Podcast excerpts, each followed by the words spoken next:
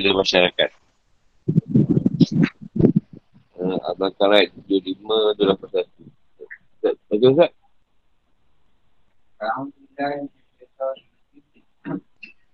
الذين يأكلون الربا لا يأكلون إلا كما يأكل الذين يتخبطه الشيطان من المس ذلك بأنهم قالوا إنما البيع مثل الربا وأحل الله البيع وحرم الربا. ومن جاءه موعظة فانتهى فله ما سلف أمره إلى الله. ومن عاد فأولئك أصحاب النار. هم فيها خالدون. يمحق الله الربا ويؤتي الصدقات والله لا يحب كل كفار إن الذين آمنوا وعملوا الصالحات وأقاموا الصلاة وآتوا الزكاة لهم أجرهم عند ربهم ولا خوف عليهم ولا هم يحزنون. يا أيها الذين آمنوا اتقوا الله وذروا ما بقي من الربا.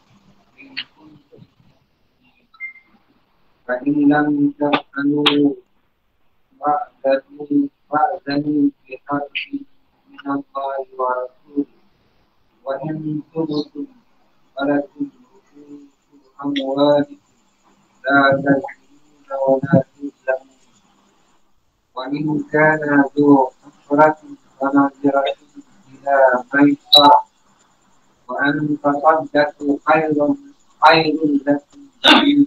كنتم تعلمون واتقوا يوما ترجع يوما ترجعون فيه ثم توفى كل نفس ما كسبت وهم لا يظلمون Orang-orang yang makan riba tidak dapat berdiri. Mereka seperti berdirinya orang yang termasukkan syaitan kerana gila. Yang demikian itu kerana mereka berkata bahawa jual beli sama dengan riba. Padahal Allah telah menghalalkan jual beli dan mengharamkan riba. Masa pun dapat peringatan dari Tuhannya, lalu dia berhenti. Maka apa yang telah diperolehnya dahulu jadi miliknya. Dan usulnya terserah pada Allah. Masa pun mengulangi, maka mereka itu penghuni neraka. Mereka kekal di dalamnya. Allah menjenangkan riba dan menyuburkan sedekah. Allah tidak menyukai setiap orang yang tetap dalam kekafiran. Dan bergelumang dengan dosa. Sungguh orang yang beriman, mengajarkan kebajikan, melaksanakan solat dan menaikkan zakat. Mereka mendapat pahala di sisi, di sisi Tuhannya. Tidak ada rasa takut pada mereka, tidak bersedih hati. Wahai orang yang beriman, bertakwalah kepada Allah dan tinggalkan rasa seribat yang belum dipungut. Kamu orang beriman kamu tidak melaksanakannya, maka umumkanlah perang dari Allah dan Rasulnya. Tapi jika kamu bertaubat, kamu berhak atas pokok hartamu. Kamu tidak buat zalim, ini merugikan dan tidak dizalimi. Ini dirugikan.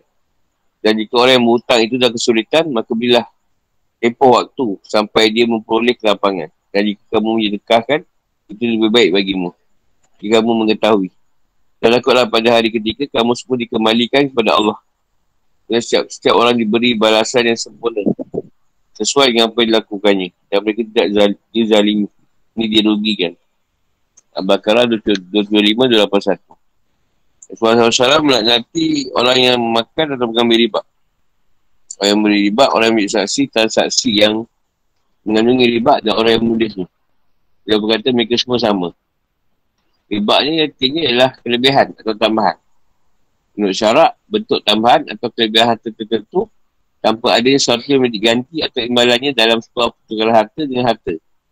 Atau satu bentuk kelebihan pada jumlah atau al-ajal, iaitu pembayaran.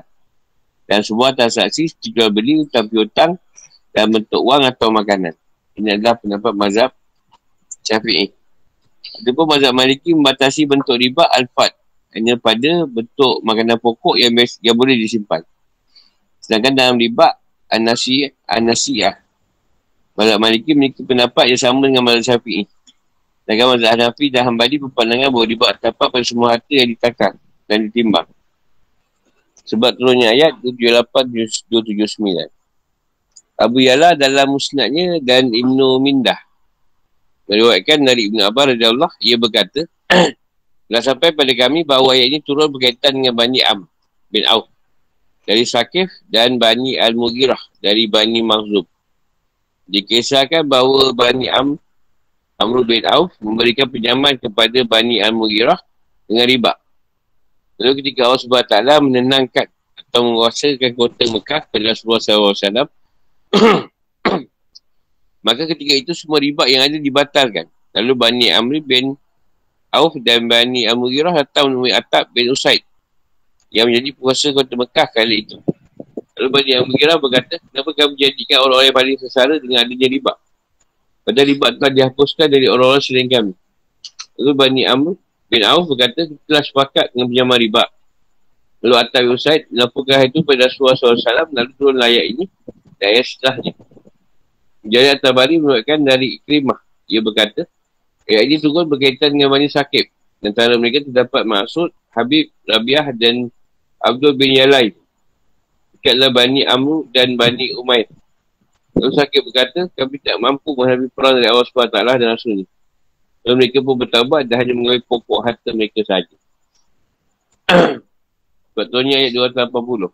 Al-Qabdi berkata, Bani Amr bin Umair berkata kepada kami, Bani Al-Mughirah, bayarlah harta pokok kami saja. Dan ribaknya kami serahkan pada kalian. Lalu Bani Al-Mughirah berkata, sekarang kami dah kena susah. Tak memiliki wang untuk bayar hutang kepada kalian. Oleh kerana itu kami minta kalian beri kami waktu Lepok tiga buah yang kami miliki masak. Namun Bani Amirah tidak berkenan Memberi waktu tempoh pada mereka. Lalu turunlah ayat ini. Wa'inkan Azul Uswati. Sesuaian ayat. Ayat ini, ayat sebelumnya menjelaskan tentang berinfak dan atau bersedekah. Dengan harta tanpa mengharapkan imbalan atau ganti. Kerana hanya ingin mendekatkan diri kepada Allah SWT mencari redanya dan menegurkan jiwa mereka di atas keimanan. Pada poin ini menjelaskan tentang orang-orang yang bertransaksi dengan riba yang mengambil harta dari orang lain tanpa adanya imanan atau ganti. Maksudnya Ta'ala memberkahi sedekah dan memusnahkan harta riba serta menghilangkan keberkatannya. Jadi persesuaian antara ayat-ayat sebelumnya dengan ayat-ayat ini adalah persesuaian yang bersifat pertentangan. Dan jika menyebutkan sesuatu, maka biasanya sesuatu yang langsung terbetik dalam fikiran adalah sesuatu yang menjadi lawan dari apa yang telah disebutkan disebutkan disebut.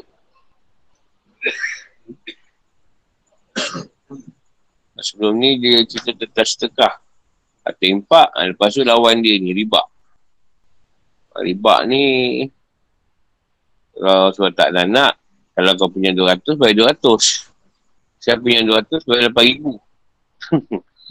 Kalau along lagi dahsyat. Nanti riba. Dengan ambil dalal. Tanpa ada imbalan. Atau tukar-tukar ganti. Benda tu dia, dia, dia apa? Dapat cuma je duit tu. Tak usah ada penjelasan. Orang-orang yang mengambil riba dan menghalalkannya kerana kecintaan yang melebihan kepada harta dan menuruti bisikan hawa nafsu. Serta orang-orang yang makan harta orang lain dengan cara yang batin dan tanpa kerja serta usaha. Mereka dalam hal ini tidak bisa tenang. Selalu gerisah hati terseksa.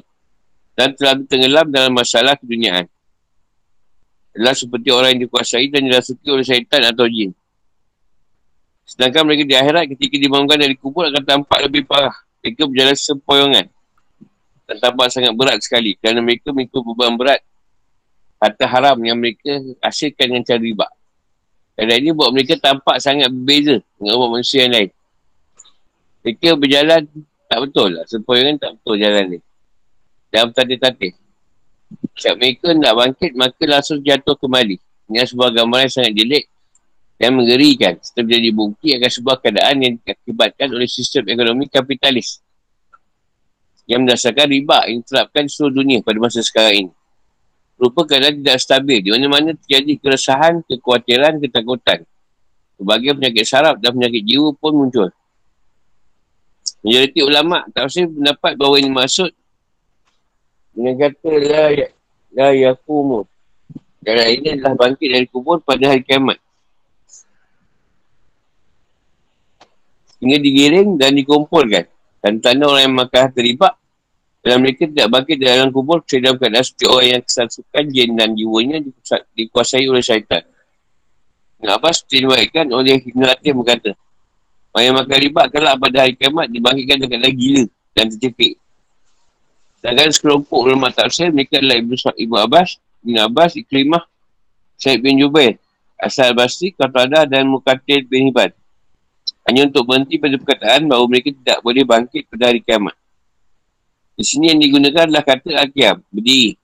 Kerana berdiri, berdiri adalah sesuatu yang paling nampak ketika seorang melakukan suatu aktiviti kerja. Hal ini kerana kan mereka memahami dan menggambarkan secara keliru dengan mengatakan bahawa riba adalah seperti jual beli. Maksudnya mereka melihat bahawa tambahan riba yang dibayarkan ketika masa pembayaran hutang jatuh tempoh adalah seperti pokok harga pada awal akad. Kerana pada umumnya orang Arab hanya mengetahui bentuk transaksi riba seperti ini.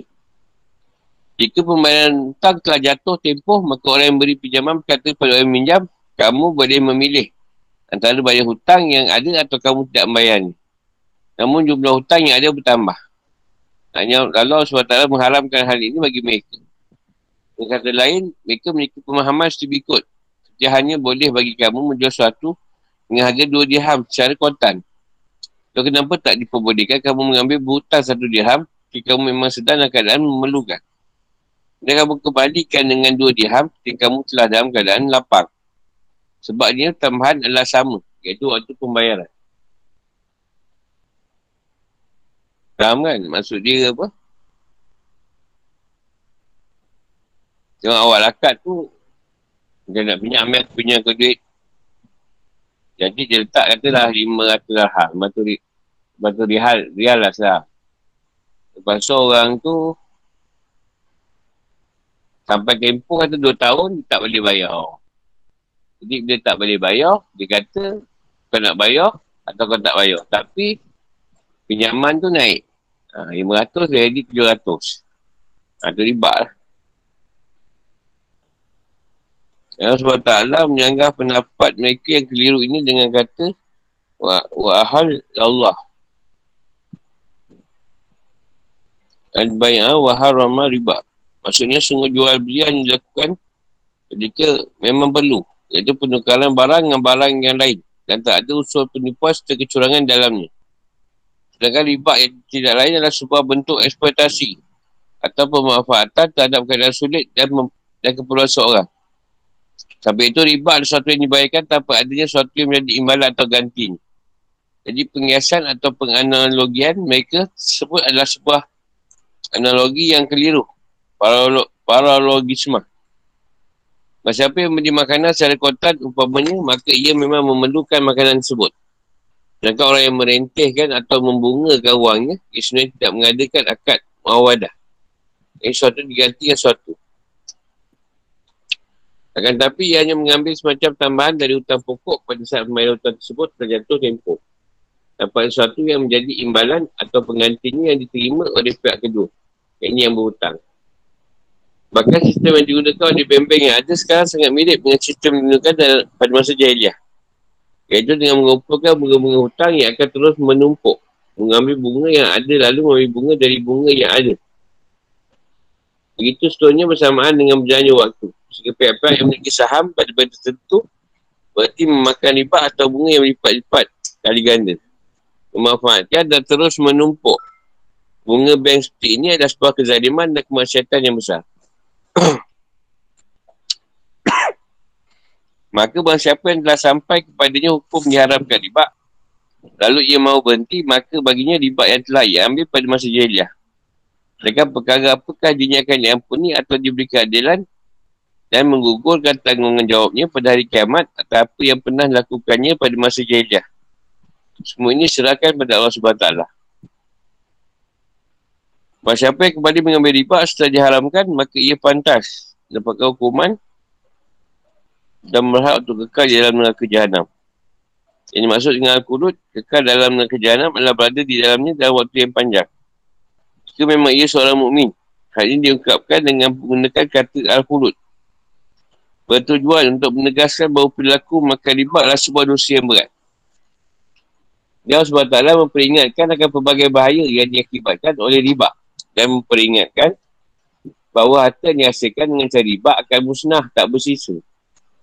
Allah SWT menghilangkan keberkahan dari harta riba, tak menjadikannya bertambah dan berkembang dalam erti yang sebenarnya. Meskipun secara sekitar harta ada bertambah dengan ada riba. Sebenarnya harta tersebut sedang menjadi menuju kemusnahan. Ada pun sedekah, maka Allah SWT memberkatinya. Jadikannya bertambah dan berkembang. Serta melipat gandakan pahala di dunia sedikit pun tidak akan mengurangi harta seorang. Allah SWT pasti akan beri ganti kepada orang yang bersedekah berupa hati yang baik yang akan didapatkan. Seperti melalui dagang dengan menjadikannya barang, menjadikan pemandangannya laku keras. Atau dengan meningkatnya harga tanah. Naiknya aset penjualan dan sebagainya. Sedangkan di akhirat orang yang bersedekah akan mendapatkan pahala sedekahnya berlipat kali ganda. Antara bentuk manifestasi, perkembangan yang bersifat non-material yang terdapat dalam sedekah adalah bahawa orang bersedekah tidak hanya dicintai oleh, oleh Allah SWT tetapi juga dicintai oleh manusia. Tak ada orang yang hasad, yang hasad iri, dengki, ingin menyakiti ingin mencuri hartanya atau bentuk-bentuk gangguan lainnya. Adapun negara bentuk pemusnahan yang bersifat non-material yang terdapat dalam riba adalah bahawa orang yang mengekalkan hutang tidak hanya dibenci oleh Allah SWT tapi semua orang juga membencinya. Semua orang akan merasa dengki kepadanya. Dan mereka akan merasa senang jika ia tertipu sesuatu yang menyakitkan. Semua orang selalu menanti-nanti datangnya saat di mana ia mengalami kebangkrapan. Semua ini sangat jelas kita saksikan pada kenyataan hidup orang yang membunga ke hutang atau mengambil riba. Atau mereka akan cepat musnah akibat ia akan menimpa kesihatan dan kekayaan mereka. Sangat jelik dan menyedihkan sekali. Jika pada suatu waktu mereka nampak kaya, tapi pada akhirnya kemiskinan akan menimpa mereka. Membuahari dan musim mengatakan dari Abu Hurairah Allah yang berkata Rasulullah SAW bersabda Siapa yang bersedekah dengan suatu seukuran satu biji korma dari harta yang baik, yang halal dan SWT tidak menerima kecuali sesuatu yang baik Allah SWT akan menerima sedekah tersebut dengan tangganan dan dia merawatnya untuk orang yang menyedekahkannya seperti salah satu kalian merawat anak kuda miliknya Sehingga sedekah tersebut tumbuh menjadi sangat besar seperti gunung. Seperti gunung. Ini adalah penjelasan tentang berkembangnya sedekah. Sedangkan dalam masa riba, di samping penjelasan bahawa Allah SWT membinasakan riba, yang ini juga menjelaskan bahawa SWT membenci dan akan menghukum orang yang mengambil riba. SWT tidak akan meridai setiap orang yang harus yang terus menerus melakukan hal-hal yang diharamkan dan menganggap semua itu halal. Ta'ala juga murka pada setiap orang yang selalu menetapi sikap kekufuran dan pengingkaran terhadap nikmat-nikmatnya boleh diberikan kepada dia dengan sikap dengan sikap tidak mahu menyedekahkan sebagainya di jalannya. Allah Ta'ala muka pada setiap orang yang tenggelam dalam buat dosa dan kemaksiatan. Seperti memanfaatkan keadaan orang yang sedang dalam kesempitan dan kesulitan ekonomi. Dalam ini menanggung, mengandungi penegasan bahawa riba adalah sebuah dosa yang sangat berat. Kita mengandungi isyarat bahawa riba termasuk buatan orang kafir, bukan buatan seorang muslim. Yang kemudian Allah SWT membandingkan seperti yang memang telah menjadi kebiasaan Al-Quran. Perbuatan orang kafir yang selalu buat dosa dengan perbuatan orang mukmin yang soleh. Hal ini bertujuan agar perbezaan antara keduanya semakin nampak jelas. Sehingga diharapkan hal ini boleh lebih menolong seorang yang bersikap engkar untuk berhenti dari sikapnya tersebut. Dan boleh lebih menolong seorang mukmin untuk tetap menjalankan segala perintah. Allah SWT menjelaskan bahawa sungguhnya orang yang beriman pada Allah SWT dan Rasulnya membenarkan suku bentuk perintah dan larangan yang datang kepada mereka.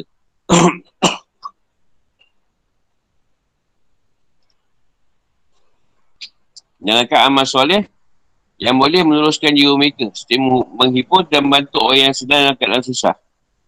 Memberi waktu tempoh pada orang yang berhutang yang baru mengalami kesulitan, kesulitan ekonomi.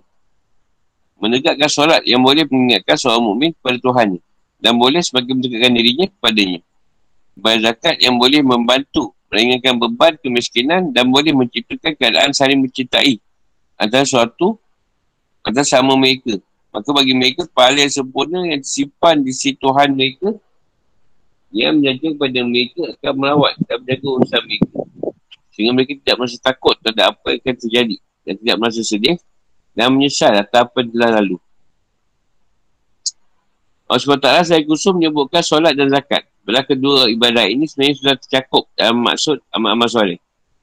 Hal ini bertujuan untuk mengingatkan bahawa keduanya merupakan dua bentuk ibadah sangat penting. Kerana keduanya merupakan dua pokok ibadah yang paling agung. Setelah menyebutkan perbandingan antara bahasan orang-orang yang bertransaksi dengan riba dan bahasa orang mukmin yang mengerjakan amal-amal soleh, maka seharusnya Al-Quran menyebut, menyebutkan perintah yang jelas dan pasti untuk mengingatkan riba dan bebaskan diri dari semua hal yang berkaitan dengan riba. Isi perintah ini adalah wahai kau kalian. Wahai kalian yang memiliki keimanan yang bertentangan dengan segala bentuk keharaman.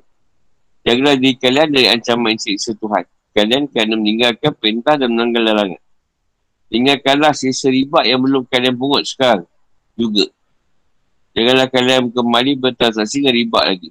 Jika kalian yang benar orang yang beriman. Jika kalian tidak melaksanakan perintah ini, maka berarti kalian bukan merupakan orang yang memiliki keimanan yang sempurna. Kerana iman adalah ketaatan, melaksanakan perintah dan mengingatkan larangan. Oleh kerana itu, tidak ada keimanan yang sempurna jika masih dikotori dengan perbuatan-perbuatan maksiat. Keimanan adalah menebar kedamaian kasih sayang, belah kasih dan menyambung tali kerabatan. Oleh kerana itu, tidak ada keimanan yang sempurna jika masih diiringi dengan perbuatan mengambil riba. Kerana riba adalah perbuatan naya, keserakahan dan pengeksploitasian. Atau pemanfaatan terhadap kesulitan dan kebutuhan orang lain yang jelas-jelas bertentangan dengan nyanyian persaudaraan dan kemanusiaan.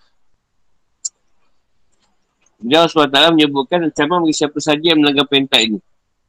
Ancaman tersebut adalah maka jika tidak meninggalkan riba dan tak mengusir riba yang ada. Pesan ini kepada orang mukmin. Maka bagi kalian telah mengembarkan menjadi perang dalam Allah SWT dan Rasulnya. Maksudnya berarti mereka adalah para musuh yang keluar dari jalur syariatnya. Ini adalah maksud petunjuk ayat Fadzanu bihalbin minallahi wa rasulih. Yang dimaksud dengan halbun minallah, perang dan cakap Allah SWT pada mereka. Adalah muka dan ancaman sisa Allah SWT bagi orang yang mengambil ribat dengan menimpakan kejadikan pada mereka di dunia dan sisa neraka di akhirat. Ada pun yang dimaksud dengan halbun min rasul, Rasulullah. Perang dan cakap oleh Rasulullah SAW adalah sikap musam dia terhadap mereka. Sebab siapa yang berani memerangi Allah SWT dan Rasulnya, maka ia pantas untuk diperangi. Kerana ia telah melanggar syariat dan hukum-hukumnya. Jika kalian perintah Allah SWT dengan meninggalkan riba, maka kalian berhak mendapatkan pokok harta kalian secara utuh tanpa dikurangi dan ditambahi. Maka dengan begitu, berarti kalian tidak mengenai orang lain dengan mengambil riba darinya. Dan kalian tidak pula dianai dengan kurang, dikuranginya sebagai pokok harta kalian. Dan Allah SWT mintakan untuk bersikap sabar dan beri ruang waktu tempoh Kedua yang berhutang tapi belum dikata guna bayar hutangnya sendiri. Dengan peta ini adalah jika kalian mendapati orang yang berhutang adalah orang miskin dan baru mengalami keadaan sulit sehingga ia belum mampu bayar hutangnya tersebut. Bayar hutangnya tersebut pada tempoh yang telah ditentukan. Maka berilah ia waktu tempoh hingga dalam keadaan lapang. Sehingga boleh bayar hutangnya tersebut. Hari ini kita disabdakan oleh Rasulullah SAW dan sebuah hadis diwaikan oleh Imam Muslim dan yang lain dari Muhrairah Allah. Masa apa yang menghilangkan suatu kesepitan atau kesalahan dunia dari diri seseorang mukmin, maka sebab Allah akan menghilangkan dirinya satu kesepitan dari kesepitan-kesepitan hari kiamat. Dan masa apa yang memberi kemudahan pada orang yang berhutang yang baru mengambil kesulitan ekonomi. Maka sebab Allah akan memberinya kemudahan di dunia dan di akhirat. Al-Usrah hanya kes- artinya kesempitan dan tidak memiliki harta. Sedangkan Al-Nazirah artinya mengakhirkan atau memberi waktu tengah, tempoh. Al-Basarah, Al-Masarah adalah masdar yang memiliki arti sama dengan kata Al-Yusru. Iaitu keadaan mudah dan lapang. Jika kalian bersedia bersekah pada orang yang baru mengalami kondisi sulit atau orang yang berhutang dengan cara membebaskan membebaskan seluruh atau sebagian hutangnya Maka itu lebih baik bagi kalian dibanding memberi waktu tempoh dan pahalanya pun lebih banyak di sisi Allah SWT. Jika kalian mengetahui bahawa hal, hal itu lebih baik Dan siapa yang mengetahui hal sesuatu, maka hendaknya ia melaksanakannya. Ini mengandungi anjuran untuk bersikap toleran toleransi kepada penghutang yang baru mengambil sikap kesulitan ekonomi. Kerana sikap ini mengandungi nilai-nilai saling menolong dan saling mengasihi. Seperti disabdakan oleh Rasulullah SAW dalam sebuah hadis. Riwayatkan oleh Imam Bukhari, Muslim, Tirmidzi dan An-Nasai dari Abu Musa. Sungguhnya orang mukmin satu dengan orang mukmin yang lain bagaikan sebuah bangunan. Ada satu dengan yang lainnya saling menopang dan menguatkan. At-Tatawi berikan dari Buraidah bin Al-Kasib. Rasulullah SAW bersabda. Masa siapa yang beri waktu tempoh pada orang yang berhutang dan yang baru mengalami kesulitan ekonomi, maka setiap hari dari waktu tengah yang diberikannya adalah sedekah baginya. Dan aku berkata setiap hari seperti ini, seperti ini dapat sedekah. Dia berkata setiap hari dapat sedekah. Jika hutang belum dilunasi. Dan masa siapa yang beri waktu tempoh lagi setelah waktu tengah yang pertama habis maka setiap hari dia dia dari waktu tempoh kedua yang diberikannya adalah sebuah adalah sedekah bagian. Imam Ahmad menuatkan dari Ibnu Umar. Ia berkata kuasa-kuasa bersabda Masa siapa ingin agar doanya diperkenalkan dan kesepitan atau kesedihan dihilangkan maka hendaklah yang memberikan kelapangan pada orang yang baru mengalami kesulitan ekonomi. Muslim meriwayatkan, meriwayatkan dari Abu Mas'ud. Dia berkata, Rasulullah SAW bersabda, ada seorang lelaki dari kamu sebelum kalian sudah bisa amal perbuatannya. Namun ternyata ia sama sekali tidak memiliki kebaikan yang pernah dilakukan. Hanya saja ia adalah seorang pedagang yang kaya. Ia selalu mengatakan pada budaknya untuk bersikap toleran, toleransi. Ketika minta hak dari orang yang baru mengambil kesulitan ekonomi. Rasulullah SAW berkata, Allah Ta'ala berfirman, kami lebih berhak atau lebih pantas untuk bersikap toleransi daripada dirinya, kerana itu ampunkan saja kesalahan-kesalahannya. Dan sebuah hadis sepanjang milik Abu Qiyasar, Kak bin Amir disebut, disebutkan bahawa ia mendengar Rasulullah SAW bersabda, seperti diwakilkan oleh Imam Ahmad dan Imam Muslim. Siapa yang beri waktu yang yang tempoh pada orang yang berhutang yang baru mengambil kesulitan ekonomi dan bebaskan nuan tersebut darinya maka SWT akan beri dia naungan di bawah naungannya. Dan Allah SWT merintahkan untuk bertakwa dengan penuh perintah yang bersifat umum. Dan mengingatkan pada seluruh makhluk bahawa pada hari kiamat mereka semua akan disap Allah SWT juga menjelaskan tentang nasib atau tempat kembali orang-orang beriman dan mengingatkan kepada mereka bahawa dunia dengan segala bentuk kekayaan yang ada dalam ini akan musnah. Isi perintah dan penjelasan ini adalah takwa dan waspadalah. Dan waspadalah kalian terhadap hari yang sangat besar. Di mana pada hari itu kalian kembali kepada Allah SWT. Bagi akan mengisap amal perbuatan kalian. Memberi balasan terhadap semua amal perbuatan yang telah kalian lakukan. Beserta buruknya. Baik seterusnya dia akan beri pahala kepada kalian. Atas amal baik yang akan lakukan. Dan beri hukuman kepada kalian atas buatan jelek yang akan lakukan. Orang yang mendapat dan apa yang menjadi haknya sesuai dengan baik buruknya amal perbuatan kalian tidak akan dianyai dengan cara mengurangi pahala kalian atau menambahi hukuman kerana Allah SWT berfirman dan kami akan masang kemenangan yang tepat pada hari kiamat maka seorang pun dirugikan orang sedikit Mereka hanya seberat biji sawi. Pasti kami mendatangkannya pahala. Ikutlah kami yang beri perhitungan. Buat bertujuh. Ini Jurai berkata ayat yang bunyi. Wataku ya umat. Terus pindah malam sebelum wafatnya suara saudara. Biar setelah turunnya ayat ini, tak ada lagi wahyu yang turun. Yubai dan berkata, berkata tujuh malam. Ayat lain mengatakan tiga malam. Atau tiga jam. Suara saya bersabda, letakkanlah ayat ini di antara ayat 5 dan ayat utang ke hutang. Nabi Atam mengatakan dari Syed bin Jubair. Dia berkata ayat Quran pada akhir tu ada ayat yang berbunyi buat takut ya Allah. Rasulullah SAW hidup sama sembilan malam setelah turunnya ayat ini. Dia wafat pada hari Isnin, tepatnya dua, dua malam dari bulan Rabi awal. Dan Sa'id yang lainnya meriwayatkan dari Abdullah bin Abbas tadi Allah. Berkata, ayat Al-Quran yang terakhir itu adalah ayat bunyi Wataku yaumatu ja'u nafihi ilallah. Waktu terturunnya ayat ini dan wafatnya Rasulullah SAW adalah 31 hari.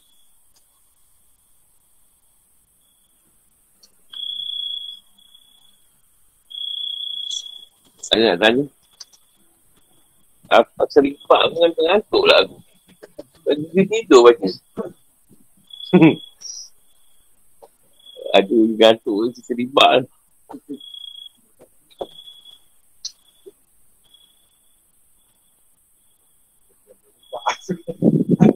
Dia tu ambil libat kot. Tak berjaya pun nak melibat.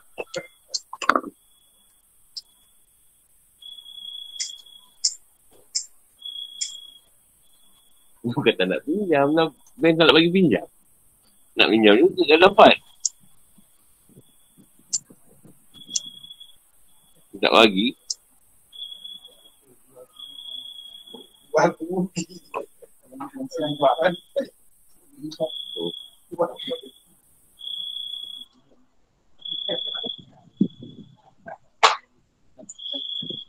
Tak, belum baca tidur. Baca. Ngantuk-ngantuk. Sampai biasa tu dah hilang. Tapi baik tak ni? Tak cukup. Yang tanya tanyalah. Banyak cerita.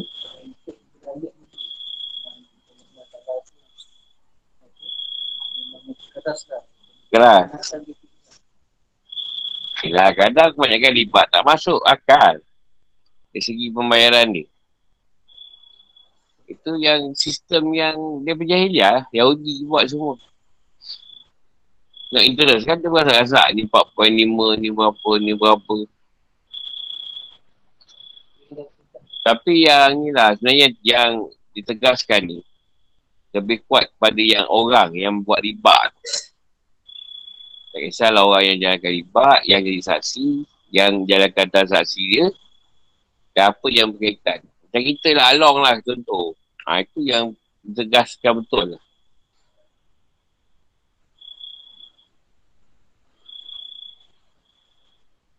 Sebab bila orang tak bayar kan dia akan macam-macam dia buat kan. Tapi dia punya along tahu lah. lagi sana, lagi sini.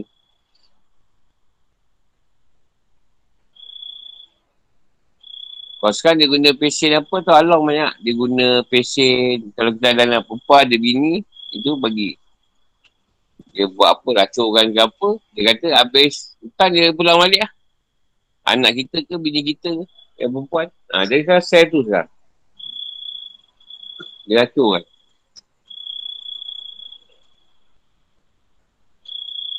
Dia tak lacur macam melacur pelacur tu. Dia ada website rahsia dia. Ha, tu orang yang tahu je lah.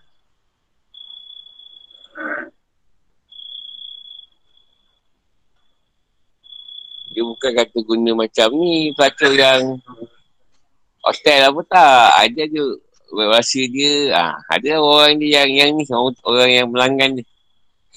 Dia buat cara tu. Macam-macam lah.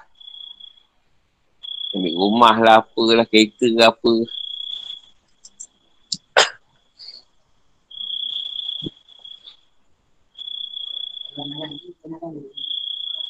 Yeah.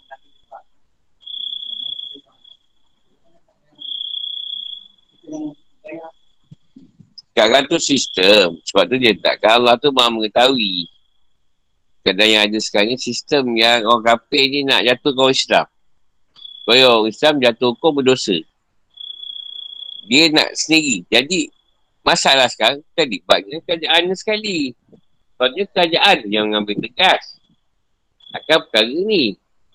Kita ni rakyat, memang, memang masuk nak beli rumah ke mana? Ah, Lepas tu dia nak tukar cerita, dia taklah cerita sistem islami. Ah, tak islami juga.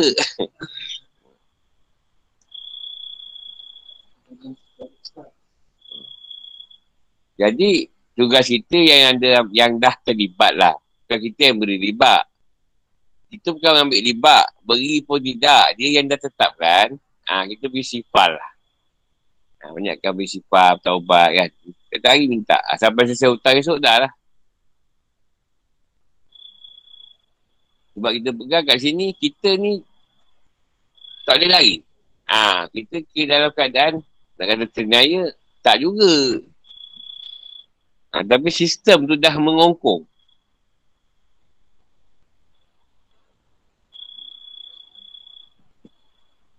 Contohlah kita ambil cerita. Orang tak ada beli cash. Nak beli kereta utak. Kereta yang murah. Nak jalan jauh takut rosak. Duit bukannya ada kalau rosak. Ha, jadi ambil kereta baru tak rosak. Tapi tanggung kat cerita. Interest tu tadi. Begitu ke rumah. Jadi bila diikat kita dengan kerajaan dengan cerita rumah. Kerajaan tak boleh nak belah. Tak boleh berhenti suka-suka. Nak tahan sampai pencen lah. Itu je lah. Dia, semua dia dah dah dah buat benda tu sistem dia tapi bila kita bagi pegang balik pada tauhid kan tak SWT lah juga benda tu berlaku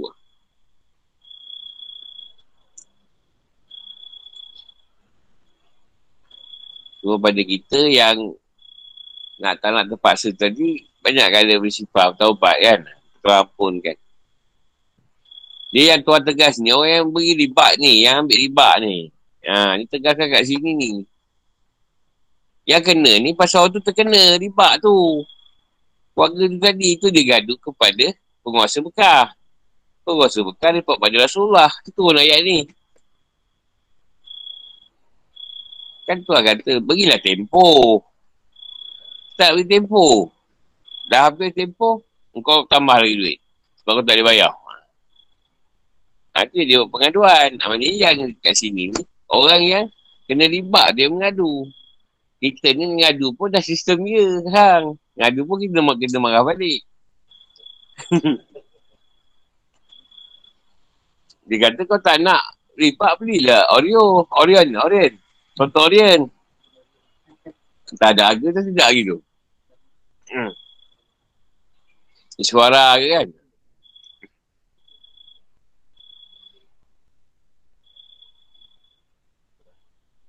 sistem kapitalis, kapitalisme yang diwujudkan.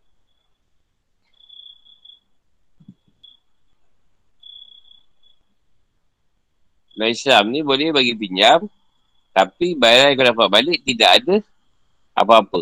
Ha, kalau 500 pinjam, 500 balik bayar. Dengan tempoh akad. Ha, akad ni saya akan selesaikan dalam apa? Setahun, dua tahun. Ha.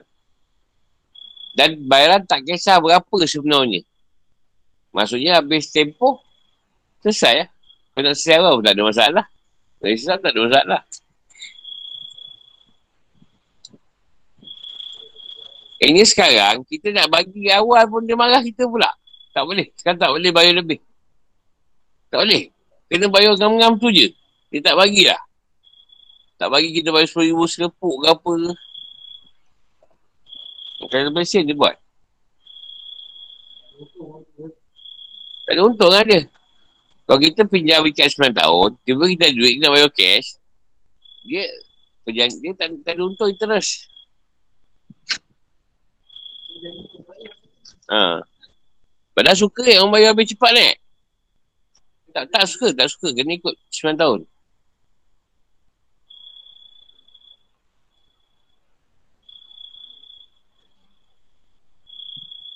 Ya orang bank tahulah eh, orang apa ni. Bagi orang bank ni faham lah. Benda-benda tu.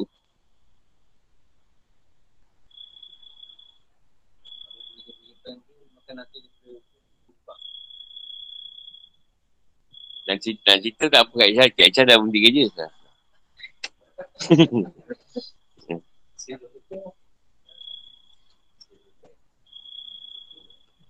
tu lah asyik bank sebenarnya.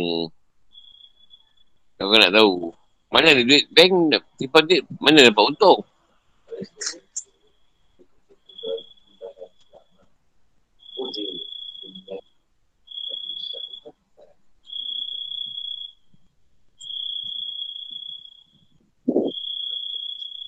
Yelah sekarang kau beli Azia lah. Yang harga dah 24K. Dah 20K. Kau kena bayar sampai kat 38K. hutang tu tadi. Kan? Ha, kan jauh tu keuntungan dia. Kau bayangkan kancing, nilai buat kancing tu RM8,000 je. Bila dah berhutang, kau kena bayar RM20,000 lebih. Dengan bank, bila dia RM8,000 sebenarnya. RM10,000.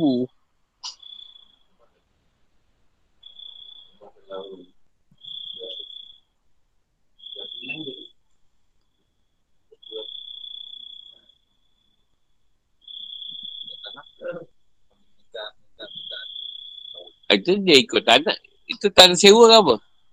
Sewa ke apa? Harga kau beli tanah, tu harga tu meningkat. Tak ada masalah. Memang tanah memang meningkat. Yang masalah riba tu. Kalau kau beli rumah RM200,000, RM200,000 je kau bayar. Kau tak boleh bayar lebih dari tu sebenarnya. Kalau Islam, sistem Islam tu lah.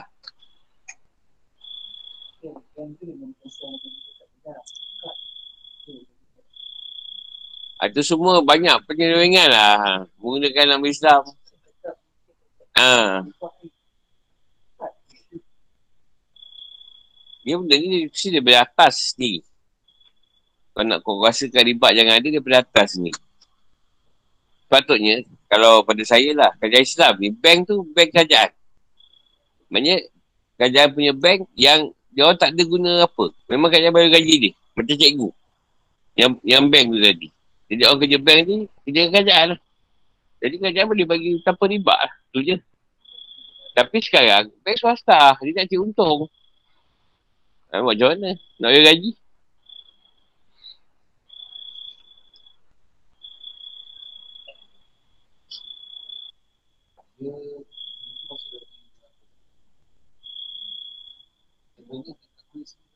Itu yang kata aku punya keputusan lah. Patuah aku ni patuah. Aku buat patuah juga. Jadi kau terlibat dalam sistem yang Tuhan dah tetapkan juga sekarang. Ah, ha, kerajaan ke satu dunia tetapkan seperti itu. Jadi semuanya Allah sebalik cerita itu semua. Cuma akan datang di sampai satu kerajaan Islam yang baik. InsyaAllah lah. Kita akan jumpa zaman yang Islam memerintah balik. InsyaAllah tak ada benda ni lah. Ha, maksudnya kita terpaksa lalu juga keadaan macam jahiliah dulu. Dekat sini macam pesanan aku tadi lah. Kita bersifat lah, taubat lah. Ha, mana yang kita tu kan. Kau saya kau bukan pakai riba, kau terlibat. Sebab kau terpaksa. Ha, tu. Ni yang kita tu, tu ayat ni. Sebab orang tu terkena riba. Dia ngadu pada penguasa Mekah. Penguasa Mekah ngadu pada Rasulullah. Tu ayat ni. Maknanya orang yang kata kita lah terkena. Tapi kau nak adu dengan siapa? Dengan surah tak ada. kau nak adu dengan ni. PM ke siapa? Dia kata nak buat macam mana. Dah dia dulu gitu. Ha. Yang bank tak ada untung. Mereka macam aku cakap tadi. Bank tu bank kerajaan. Dia tak cek untung. Ada cuma untuk orang penyandun. Itulah bayar balik. Simpan duit orang. Semua kat situ. Ha, tu boleh. Ha, kalau bank swasta memang dia cek untung. Tak boleh buat apa. Hmm.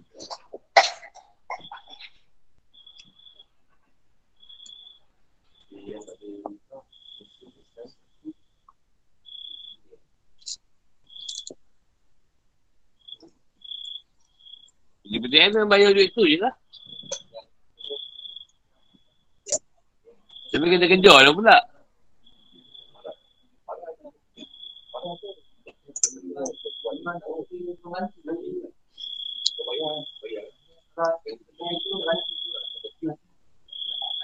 Ah, PTPS memang dia tak ambil. Riba je. Bayar tu je. Yang lain-lain semua riba.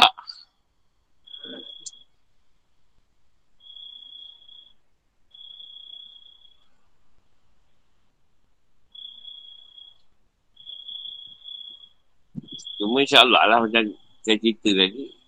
Sampai masa kita jumpa balik lah kerja Islam yang ah, ikut benda tu. Kalau Saudi tak ada riba. Pinjam tu bayar tu je. Brunei pun ada ke? Brunei tak ada kot. Riba-riba. Ada je kan? Eh? Saudi tak ada kan? Saudi ada. Saudi ada.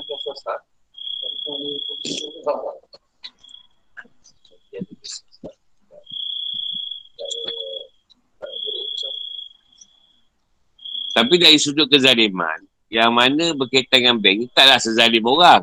Bercalong. Atau peminjam bank kewangan ni kan. Dia siap pegang kad. Pegang semua. Ha.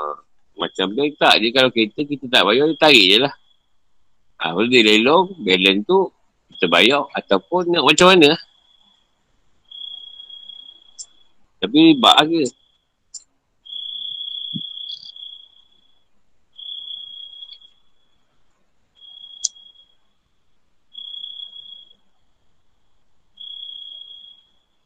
Maknanya ayat riba ni yang paling dekat dengan zaman tu lah. Sebab ayat ni turun surah-surah wafat. 31 hari riba. Maksudnya memang cerita tu nak berlaku. Riba tu memang akan menggila lah. Kalau cerita turun, turun ujung-ujung. Hmm.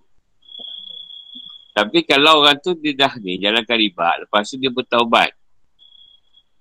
Ini zaman jahiliah dia, dia buat benda ni tadi. Bila dah tahu dia tak buat lagi benda tu, ah ha, tuan, adalah kampunan Tuhan kat dia. Tapi yang kena bertaubat tu lah tuan kepeng tu. Yang ambil riba. Siapa yang ambil riba tu lah.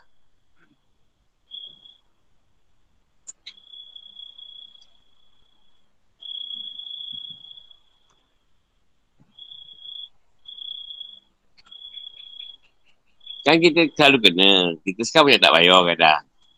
Tempoh tujuh tahun balik kita. Lepas tu dia kira balik kan. Dia akan kira tak bayar balik. Dia kena bayar lebih daripada yang, yang tu. Pada yang kelas dia dah ambil. Dia kena bayar lagi selepas tu. Yang kita tinggal tiga bulan tu. Ha.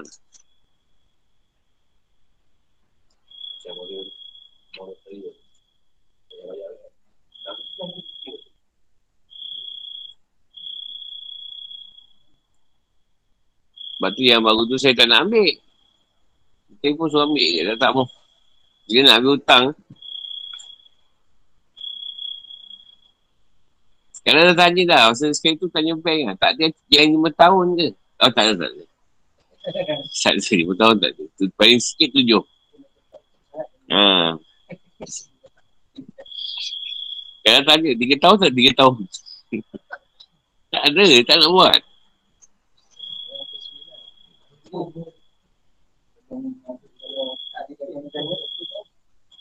Bayangkan dia, kita nak pinjam RM10,000. Macam kes banyak orang nak kahwin je. Yang BSN apa, RM10,000. Dekat 10 tahun tak hutang lagi. Anak lah 2-3 lah.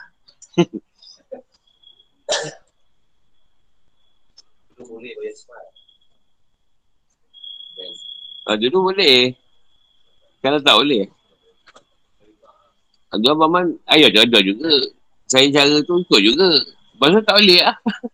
Masa tu boleh lagi.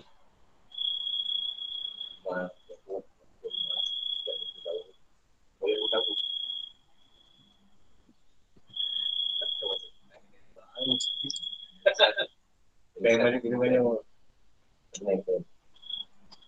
Tapi sekarang tak boleh buat lagi. Tak boleh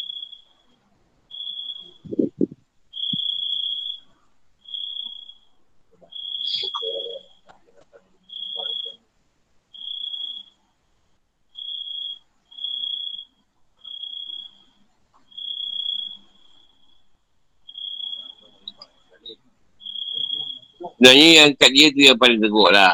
Kat dia yang paling teruk. Sebab dia bunga dengan apa, dengan ni apa semua lambat sehari. Tak kira.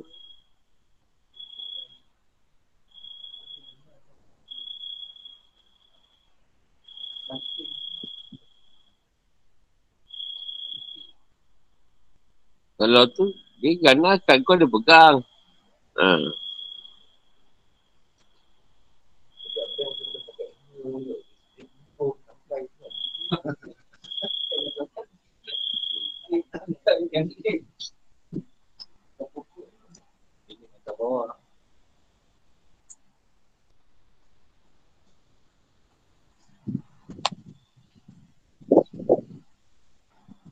Lepas tu dia kata sedekah dengan impak tu lawan dia riba ni. Takkan sekali impak ni nak ni kan. Tak mahu sifat kena kot. nak dekatkan diri dengan Tuhan. Nak apa, rezeki kita tu, kita berbahagi dengan orang susah. Ha, tu, tu yang, yang betul. Tiba masuk, ada riba pula, berlawan. Dia berlawan dengan, dengan sekar rimpak ni. Dengan zakat semua. Dia ambil dalal dia lebih kat situ. Tanpa ada apa-apa ni. Malam balik.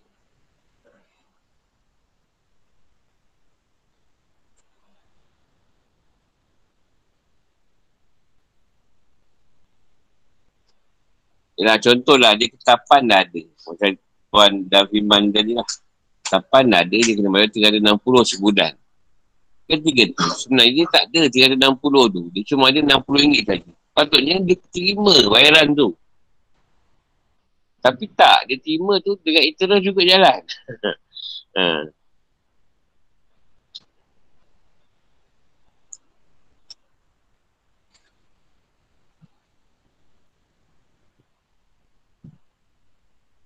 Lepas tu kau kena bayar balik kos kos peguam yang tu surat tu.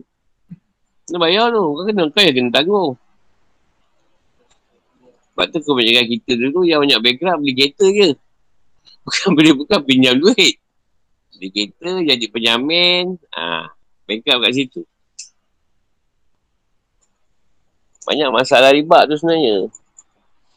Nak, nak cakap macam mana, kita dah duduk keadaan tu. Nak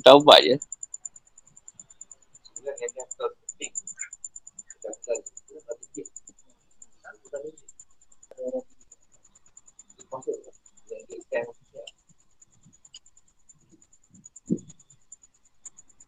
Sebab tu dia pandai, dia tak nak orang kerajaan tadi tak bayar. Dia buat sistem debit. Jadi, orang kerajaan memang tak boleh buat apa kan. Setiap bulan dia kena potong. Kalau orang kerajaan diberi tak debit, habis. Memang tak bayar lah.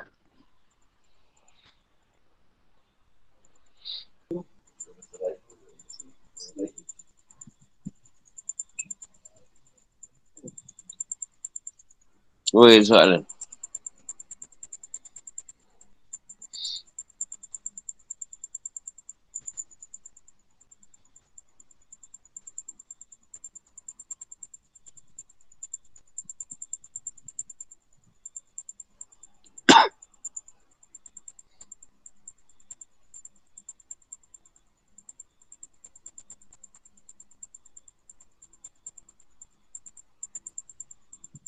Tu sistem kapital, kapitalisme ni, barat cipta untuk menjauhkan jarak. Orang kaya akan terus kaya, orang miskin akan terus miskin. Memang dia nak nak nak bezakan dua golongan tadi.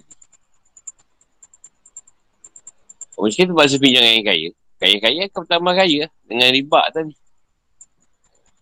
Yang susah akan terus dipijak. Di,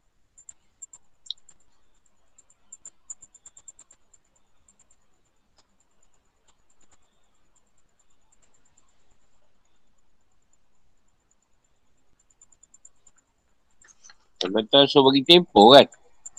Ayat-ayat ni tuan bagi tempoh pada yang berhutang. Kau tak lah tunggu orang tu berhutang. Sebab nak hutang pun sekian lah bagi juga. Untuk bayar tu.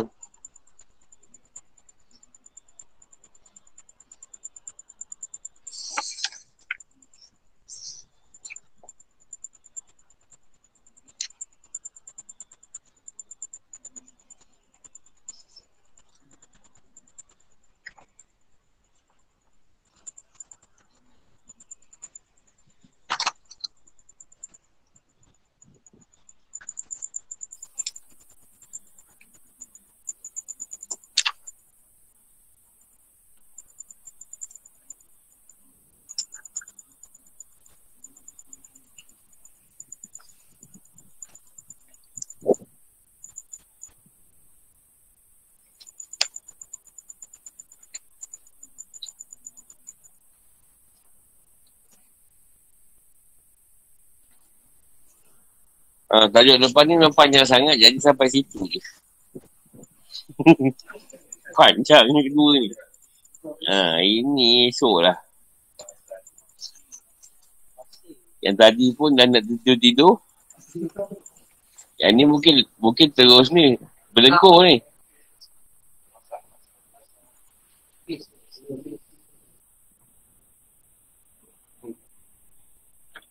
Baca juga. Cuba juga habiskan. Kalau aku dengku kan kau offline je lah.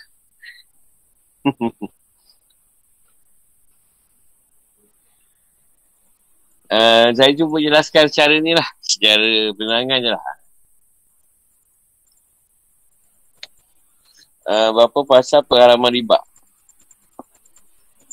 Jadi dalam pengharaman riba ni Mesti bentuk pengharaman minuman keras. Terdapat di empat tempat dari Al-Quran. Letak pertama termasuk makiah Sedangkan tiga yang lainnya Madaniyah Sehingga pengharaman riba memiliki empat pasal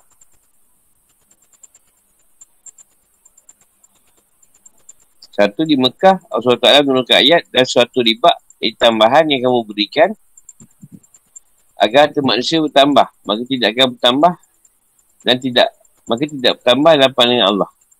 Harun 39 sedangkan ayat Arab yang menjadi pandangan ayat riba ini adalah dan dari buah kurma dan anggur. Kamu buat minuman yang mabukkan dan rezeki yang baik. Anal 67 jadi ayat ini merupakan langkah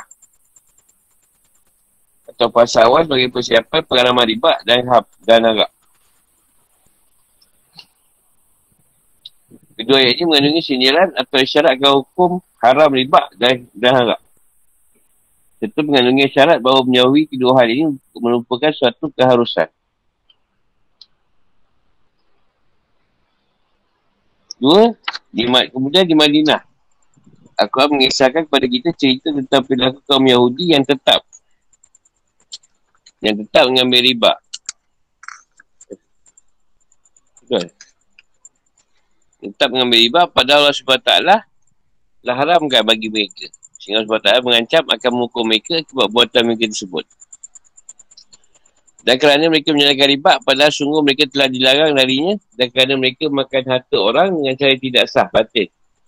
Dan kami sediakan untuk orang kafir antara mereka itu azab yang penting. Anisa 161.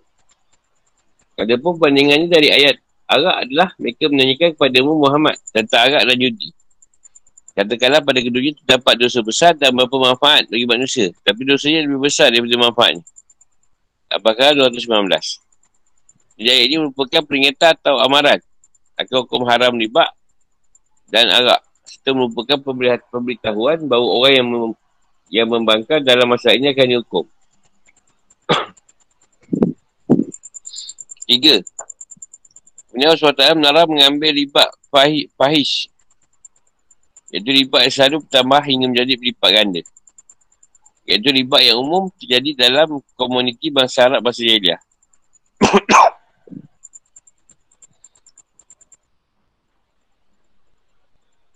Bagi orang yang beriman, janganlah kamu makan riba dengan melipat ganda dan bertakwalah kepada Allah agar kamu butuh. Imran 130. Pasal ketiga, daripada Arab, daripada riba ini persis seperti pasal ketiga daripada Arab. Orang beriman janganlah kamu mendekati solat. Kamu dalam keadaan mabuk. Sampai kamu sedar apa yang kamu ucapkan. Anissa 43. Jika dua ayat ini mengandungi larangan yang jelas. Kamu baru bersifat sebagian. Belum secara umum. Ayat riba ini sajalah melarang salah satu bentuk riba yang sangat jelik. Iaitu riba faisyah yang berlipat-lipat. Bentuk riba ini biasa terjadi dalam masa zaman jahiliah. Dan ayat Arab menjelaskan larangan menunggang Arab jika hendak menunaikan solat.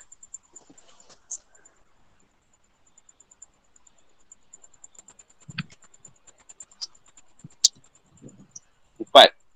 Pasal terakhir. Barulah pengalaman yang, benar, yang ada benar-benar pasti dan menyeluruh. Terhadap semua bentuk riba dan narak.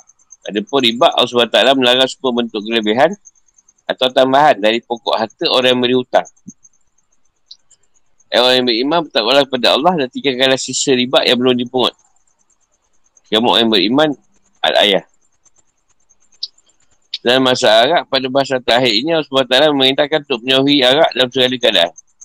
Orang yang beriman sungguhnya menyembah keras, berjudi, berkorban untuk bahala, mengundi nasib dengan nak panah dalam buatan keji dan termasuk buatan setan. Maka jauhilah perbuatan-perbuatan itu agar kamu beruntung. Al-Ma'idah. Ni di sini bahasa apa yang berhutang tadi, dia tinggalkan. dia tak pungut lagi riba. Maksudnya dia sampai dia dah apa? Terkena agama. Dia apa? Tak ambil lagi riba yang tinggal tadi. Ha. Tu ampunkan lah. Yang pungut. Ni kalau orang tu hutang, bayar yang dia hutang saja. Maksud dia.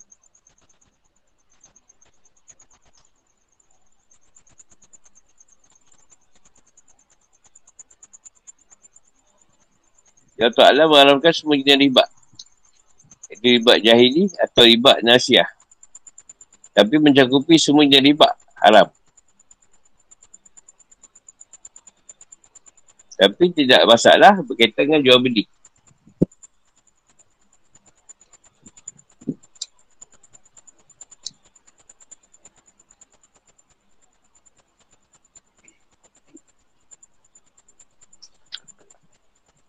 Fikir kehidupan atau hukum. Dalam pasal ini terkandung penjelasan dua bentuk riba dan sebab diharamkan. Ini mengenai lima pokok pembahasan iaitu dibolehkan bisnes dagangan, pengharaman riba dan serangan yang berat terhadap para pemakan riba. Anjuran bersikap sabar dan wala asuh terhadap orang yang berhutang yang belum boleh bayar hutangnya sebab mengalami masalah ekonomi. Yang sekarang kan, zaman COVID ni banyak orang masalah ekonomi. Banyak bayar hutang. Pada iman dan pada iman dan amal soleh yang dan yang kelima perintah bertakwa dan peringatan bahawa dunia akan sinar dan datangnya akhirat. Tema pertama, dibolehkan bisnes dagangan atau berniaga. Kalau bentuk perdagangan atau jual beli, hukumnya ubah sama tidak mengandungi usul-usul yang dilarang oleh agama. Ini harus. Jual beli atau dagang adalah pemilikan suatu harta dia ibadah harta. Disaing adanya jejak kabul atau serah terima atau dasar saling reda dari kedua belah pihak.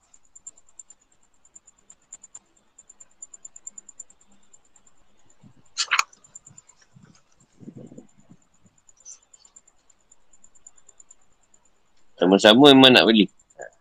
Redor nak beli. Tak ada ijat dan kabul.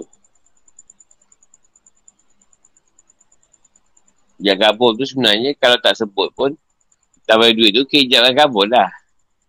Bagi duit, yang lima pun lima, dan ke ijat dan kabul sebenarnya. Kalau tak sebut, saya beli eh pun tak apa. Kalau tak jendoh orang kat, dekat pasar raya apa, saya beli. Kalau ada berapa barang, satu barang, saya beli. Saya beli. Saya beli. Saya jual, saya jual, saya jual, saya jual.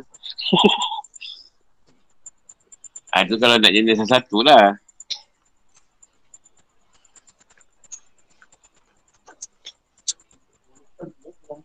Ha? Boleh, tak ada masalah. Hmm. Selagi tak ada utusan jalan Allah di agama,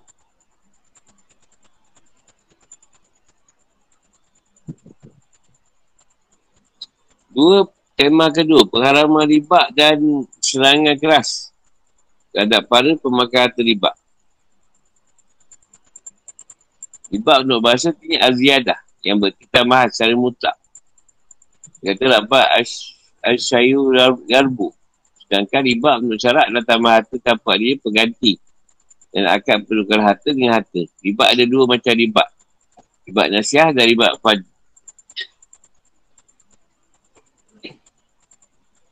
Sifat nasihat ada satu pembayaran lebih yang nyata yang terdapat pada salah satu pengganti. Dikarenakan adanya batal waktu atau mengakhirkan, mengakhirkan penyerahan salah satu pengganti sampai pada waktu tertentu tanpa adanya tambahan. Seperti hanya ribat nasihat yang terdapat dalam akad hutang ke hutang atau terdapat dalam akad jual beli.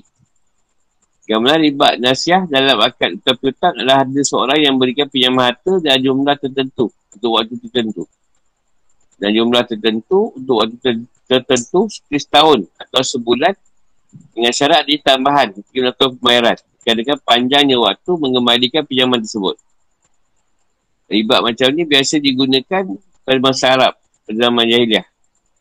Mereka hanya mengetahui bentuk riba tidak, tidak yang lainnya. Orang beri pinjam harta dengan syarat setiap bulan mereka minta jumlah harta.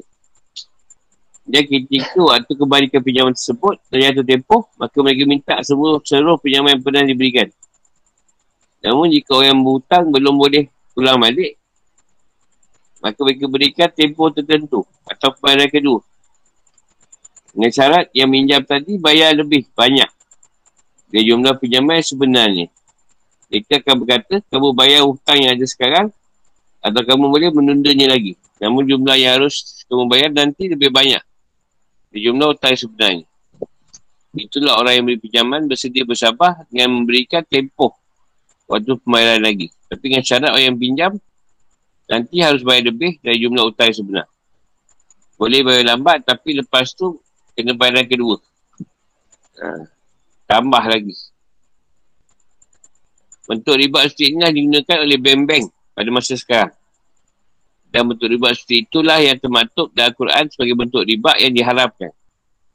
Para ulama sepakat bahawa bentuk riba seperti ini haram hukumnya dan termasuk dosa besar. Sebab itu pengharaman ini tidak hanya terbatas pada orang yang mengambilnya saja, tapi cakup juga orang yang memberinya. Menulis dan orang yang menjadi saksinya. Hal ini berdasarkan hadis yang telah kami sebutkan di atas yang diwakilkan oleh Imam Ahmad dan yang lainnya dari Ibn Masud. Allah SWT berkati orang yang makan riba, orang yang bayar riba. Orang yang menjadi penulisnya dan orang yang menjadi saksinya. Ha, itu kita, kita sebut tadi. Tak tu. Prinsipal lah. Taubat. Ada pun riba, riba nasiah dan akad jual beli gambarannya adalah seperti menjual satu liter akum, ini satu jenis gandum. Dibayarkan satu setengah liter akum. Tapi bayarannya setelah dua bulan. Atau menjual satu syak akum hu. Dengan dua syak syair. Salah satu jenis gandum nilainya di bawah akum hu. Dibayarkan setelah tiga bulan. Untuk riba ini hukumnya haram kerana adanya kelebihan nyata. Sekarang ada pula yang tampak dia tambahan. Seperti menjual satu liter kurma kering dibayar dengan satu liter kurma kering juga. Tapi bayarnya tidak kontan. Bentuk jual beli ni biasanya tidak dilakukan kecuali disebabkan pada kenyataan barang yang ada. Ketika berlangsungnya transaksi jual beli dilakukan nilainya yang tinggi. Banding dengan barang yang sama jadikan sebagai harga penukar yang dibayarkan belakang. Kerana barang, barang, barang yang ada, kerana barang yang nyata adanya lebih baik daripada barang yang masih belum ada yang posisinya masih dalam bentuk utang yang menjadi tanggungan. Suatu yang kontan lebih tinggi nilainya daripada yang tidak kontan. Untuk jual beli ni hukum haram hukumnya. Sekarang hadis diriwayatkan oleh Imam Bukhari dan Muslim dari hadis Usama. Tak ada riba kecuali dalam beli yang dilakukan tidak kontan.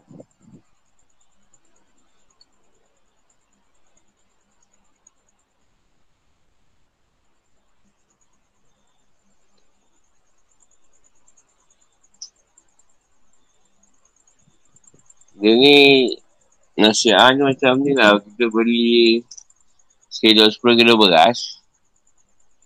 Uh, lepas tu kita kata kita bayar lepas 2 bulan. Ataupun kita bayar separuh tu. Daripada harga, harga beras tu, lepas tu pun kita bayar lagi. Jadi maksud dia kat sini, ketika harga beras tu, sekarang nilainya macam tu. Ini masa akan datang, harga tu akan naik. Uh, jadi kat situ dia menaikkan harga tu tadi. Untuk pada keadaan yang bukan masa dia beli tadi. Macam sekarang, ini rakyat lah macam rakyat tahulah. Tiba-tiba, seberapa tahun datang satu cerita bayaran baru. Kan kau berlaku kan sangat banyak apa punya rakyat tahu. Tiba kau kena bayar lebih beli yang kau bayar sebelum tu. Ha, tu lebih kurang lah. Dengan ketika akad, dia tak beritahu tu. Dia tak, tak beritahu kan? Mereka takkan beritahu. Yang harga ditambah seberapa tahun. Tiba lepas surat je.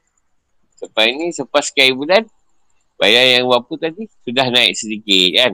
Ha, siapa, tahu apa yang layak, aku tak tahu. Sedang mara tu. Jadi kita tak tahu pasal apa dia naikkan.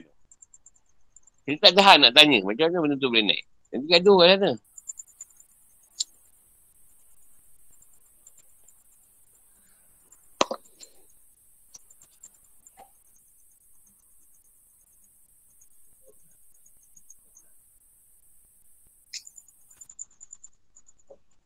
Ya kan cerita saya tu kemarin. Kau punya RM10,000 hari ni. Adakah 10 tahun lagi tu RM10,000 tu sama dengan yang kau punya hari ni. Kan dah turun nilai susut tu tadi. Kan lah. Kau punya SP lah RM10,000. Adakah SP yang dapat RM10,000 akan datang sama dengan nilai yang kau punya hari ni. 10 tahun lagi macam RM1,000 jaga.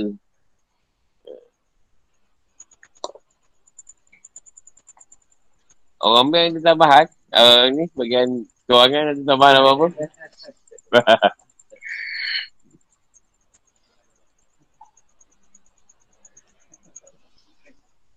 Tak sebab dia yang tahu, dia orang duduk dalam sistem bank.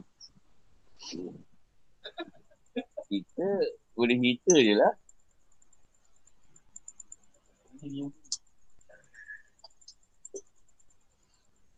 Tapi sebenarnya orang kerja bank pun memakan juga kan keadaan tu. Tak orang yang duduk dalam bank pun memakan juga sistem tu. Dia tak?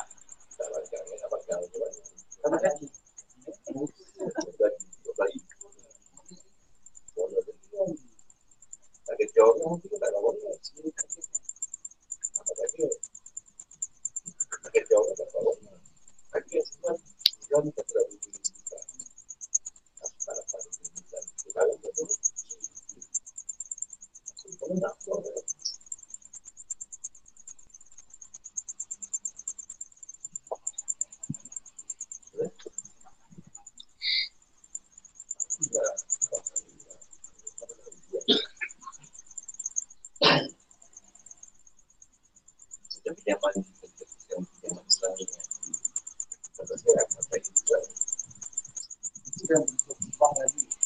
Yang boleh dalam bentuk, bentuk air. Uh, PNG sekarang. Ha. Airan dia secara boleh terpengkat. Ha. Airan dia tu awal uh, dia boleh isi. Sekian dia naik. Lebih Itu setara lah. Setara juga. Dia boleh macam ni lah. Dia yang boleh, uh, saya yang ada beras. Beras saya ni sekian uh, dalam 500 lah. Saya duduk ada sawah. Lagi jual ikan ambil beras. Tak bayar duit. Tapi dia ada kedai gocit. Saya akan ambil kat kedai gocit ikan tu sampai habis harga nilai beras saya. Ha, tu boleh. Ha. Ha. Tapi kita beli barang, nilai tu 2 tahun. Akan susut nilai. Jadi, nilai tu susut banyak daripada yang kita, yang diambil tu. Ha,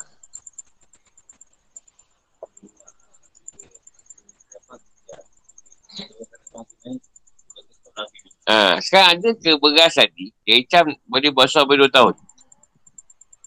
Boleh tak? Tak boleh kan? Ha, jadi, hitam jalan. Hitam tu kena bayar. Tapi beras yang ambil 2 tahun sebelum tu, dia mungkin dah rosak. Ha.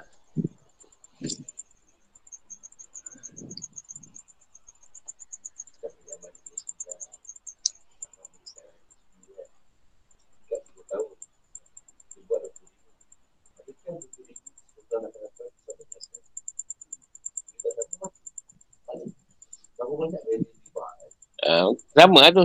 Tu dari segi, segi saham lah. Dari segi beras. Dia kira kan.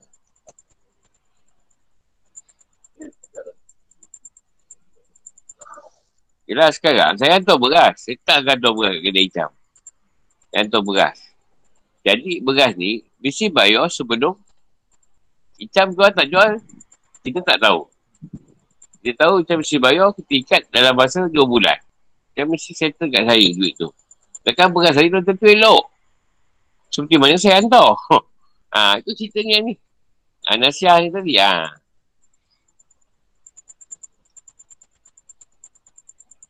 Makanan lain orang tak pikai. Makanan kita beli, kita akan makan jam tu juga. Yang ada kan, metabak takkan nak makan tahun depan. Lama lagi tahun depan, berapa bulan lagi? 4-5 bulan.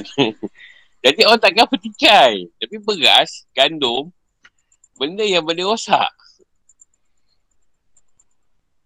Boleh kita bagi. Okey macam ni, saya bagi icam beras ni tadi, saya jual, tapi icam bayar dia dah selesai jual beras tu bayar kat saya. Atau bayar sikit pendahuluan, yang balance tu sampai habis beras jual. Ah ha, itu boleh. Tapi masa dia tak tempoh. Dia kan beras tak jual. Dia ambil untung. Lepas tu, bila dia habis, beras dia betul-betul okey. Beras kan rosak. Beras tak lama. Tu yang kau orang beli kat kedai beras. Kadang kau jumpa beras yang ni kan. Yang banyak apa tu? Bubuk. Berapa lama tu beras tu tu? Katalah dia beli minta. Tapi dia jual yang tinggi. Ha. Tak sebab dia mengambil kira terjadi.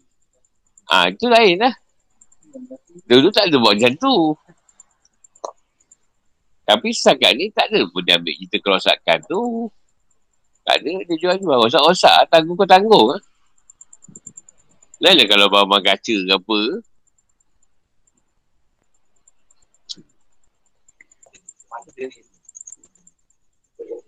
Contoh ikan pun sama lah. Dia cerita ni, lagi cerita ni lah. Ha, dia ada jumpa lah. Bapak sayur apa tu.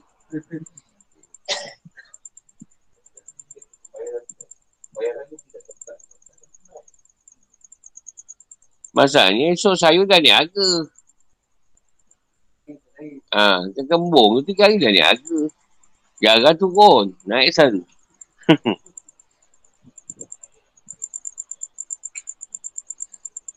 Yang lelaki punya pula makin lama makin turun. Tak naik-naik.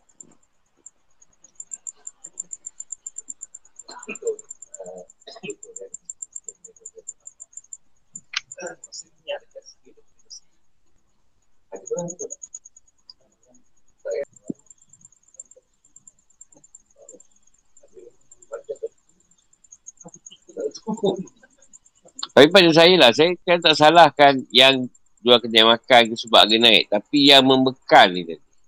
Yang bekal barang-barang mentah ni tadi. Sebab alasan dia minyak naik. Tapi bila minyak turun, dia tak turun. harga tu tak turun. Ha, tetap maintain. Malah makin naik. Contoh kok sudup lah. Pokok sudup bukan ada kaitan pun dengan dengan Malaysia. Ha, tapi tapi tetap naik. Ha. Tak ada kaitan pun dengan apa pun.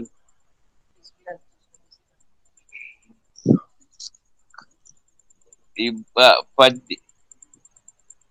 dalam transaksi jual beli adalah penukaran suatu barang dengan barang yang sejenis. Tapi dengan jumlah yang lebih banyak, setiap jual satu liter gandum atau madu atau kurma dengan dua liter dari barang yang sejenis atau menukar satu dirham dengan dua dirham. Bentuk transaksi jual beli stik ni haram hukumnya. Berdasarkan hadis yang diwakilkan oleh Abu Sa'id Qudri ada Allah dan Ubadah bin Asyamid ada Allah. Ya Rasulullah SAW emas dengan emas, perak dengan perak al-buruk, satu dengan gandum dengan al-buruk juga. Al-buruk asyair. Satu-satu dengan gandum dengan asyair juga. Kurma kering dengan kurma kering juga. Garam dengan garam. Maksudnya dengan barang yang sejenis. Jumlahnya harus sama dan harus kontak. Jika jenis yang tersebutkan ini berbeza, maka jualannya sesuai dengan keinginan kalian dengan syarat harus kontak. Benda mesti sama pertukaran. Kau jual beli.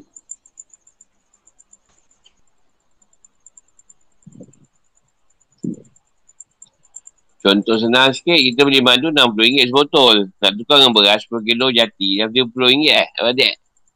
RM30. Yang tak berkena tu. Ha. Ini nilai bisa sama.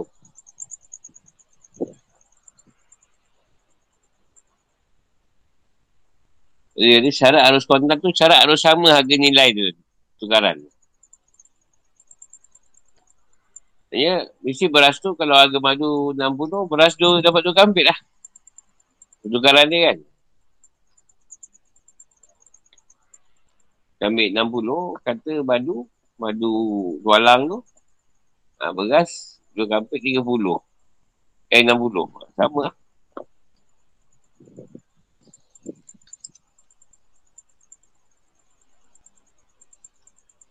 Mana nak emas, emas 916 dengan emas ni? Muhammad? Macam sama ke? Emas ke tak sama kan? Ha. Ini ke emas yang sama nilai juga lah. Ha.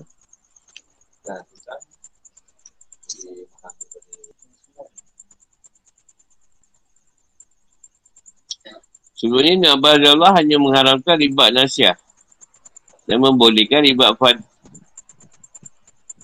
Tapi ketika mendengar hadis ini, ia mencabut kembali pendapatnya. Ditukar pendapat dia.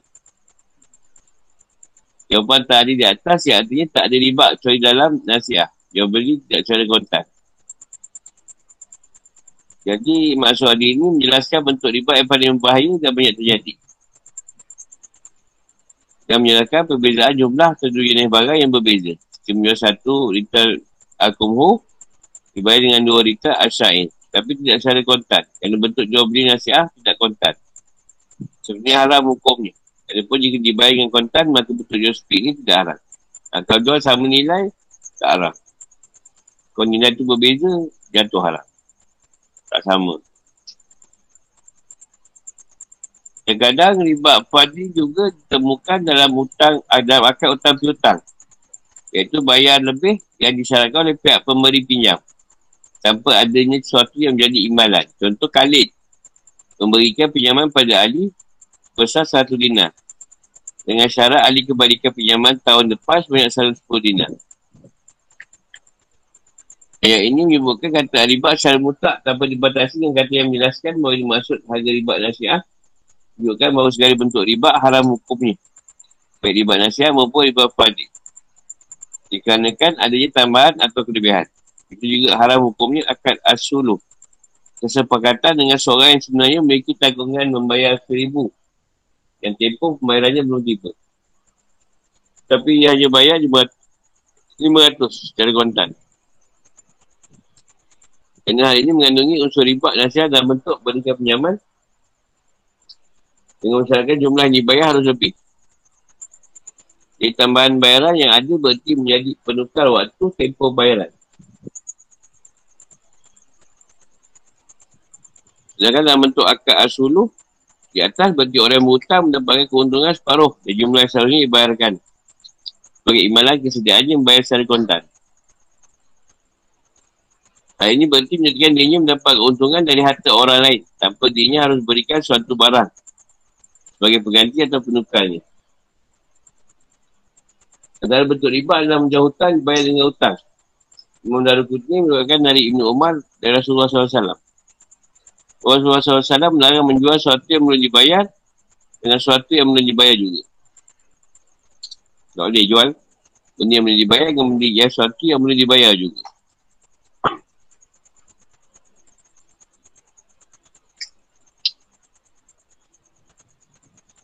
Contoh kita beli barang dengan kedai tu, kedai tu pun belum beli barang tu. Kita kena order.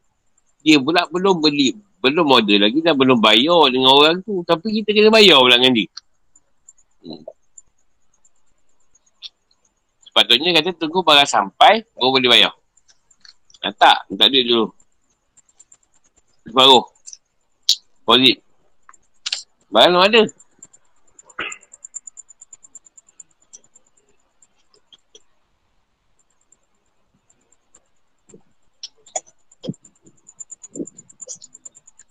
Nak dari mana kata-kata ribak dalam kita?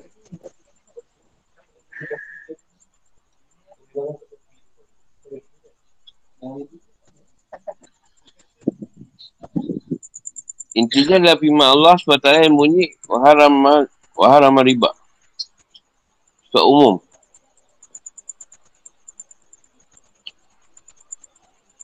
Dan ada riba ada yang ditemukan dalam akad jual beli dan ada riba yang ditemukan dalam akad sering jual beli. Yang riba jahiliah atau riba nasiah, iaitu pembayaran lebih yang disyaratkan oleh pihak yang beri pinjam. Apakah pengalaman riba hanya terbatas pada nilai barang yang disebut dalam hadis atau barang yang lain juga boleh dikiaskan dengan keenam nilai barang tersebut. Ulama tidak setuju dengan adanya kias iaitu mazhab zahiri.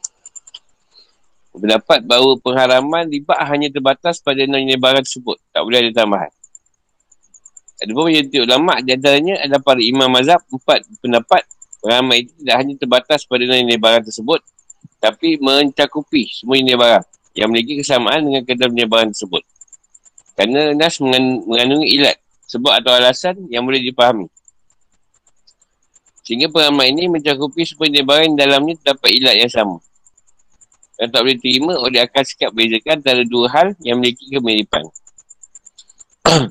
Nabi SAW di atas hanya bertujuan menjelaskan nilai-nilai barang pokok yang ditemukan pada masa beliau. Mazhab Nabi dan Bali menurut tiga ayat paling terkenal yang mereka miliki menyatakan bahawa ilat yang terdapat sebab. Yang terdapat dalam hadis di atas adalah sama. Jenis dan jumlah. Takkan dan timbang. Kapan dua jenis barang yang dijual dan yang menjadi alat pertukaran ni? Sama jenis. Dan jumlah maka riba dengan kedua bentuknya haram hukumnya. Saya jual hintah satu jenis salah satu jenis gandum. Dengan hintah dan besi dengan besi jika ada perbezaan dalam jenis dan jumlah bagi kedua barang, maka boleh lakukan jual beli dengan perbezaan jumlah. Dan dengan cara nasiah, tidak kontan. Seperti menjual hintah dengan berapa dirham yang bayarannya tidak kontan. Namun jumlahnya berbeza. Jika jumlahnya berbeza, tapi jenisnya sama, maka diperbolehkan jual beli dengan adanya ketepautan jumlah. Namun tak boleh dengan cara nasiah, tidak kontan. Seperti menjual satu buah apple, dengan dua buah apple secara kontan. Jika perbezaan yang ada hanya dalam jenisnya saja, tapi jumlahnya sama, maka boleh jual beli. Dengan adanya ketepautan jumlah. Namun tak boleh dengan cara nasiah dan kontan. Seperti menjual hintah dengan syair. Sedangkan Mazhab Syafi'i dan Maliki berpendapat bahawa ilat diharamkan adanya tambahan atau kelebihan dalam emas dan perak. Adalah kerana keduanya boleh menjadi biasanya menjadi alat pertukaran untuk beli sesuatu. Sedangkan sebab dalam malam makanan dalam ribat nasiah adalah matumiah yang yang boleh dimakan. Tapi mazhab Maliki masyarakat tidak bertujuan untuk jadikan ubat. Sedangkan mazhab Syafi'i berpendapat meskipun itu bertujuan untuk jadikan ubat, riba jadi riba ini haram hukum ni dalam sayuran dan buah-buahan.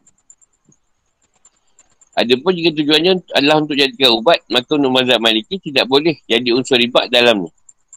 Sedangkan menurut mazhab syafi'i tetap boleh jadi unsur riba.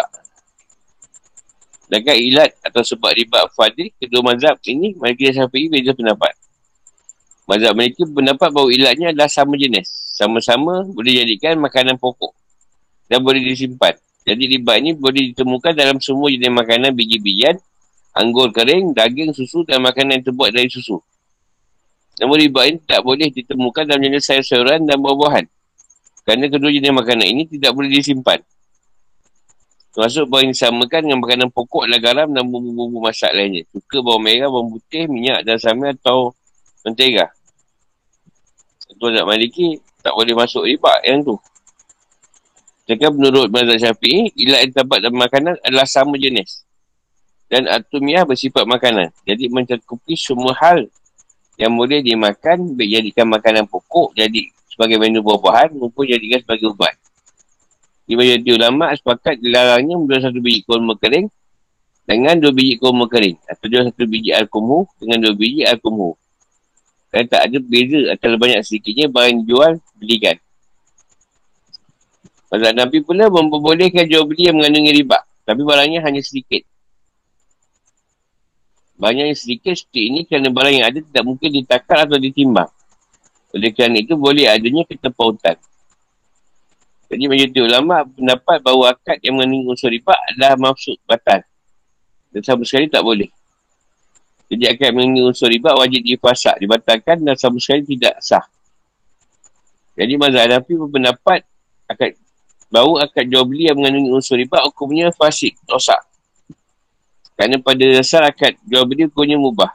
Sedang yang dilarang adalah unsur riba yang terdapat dalamnya. Jadi yang dibatalkan hanya ribanya sedangkan kat jual beli tak sah. Itu mazhab. Kenapa lah.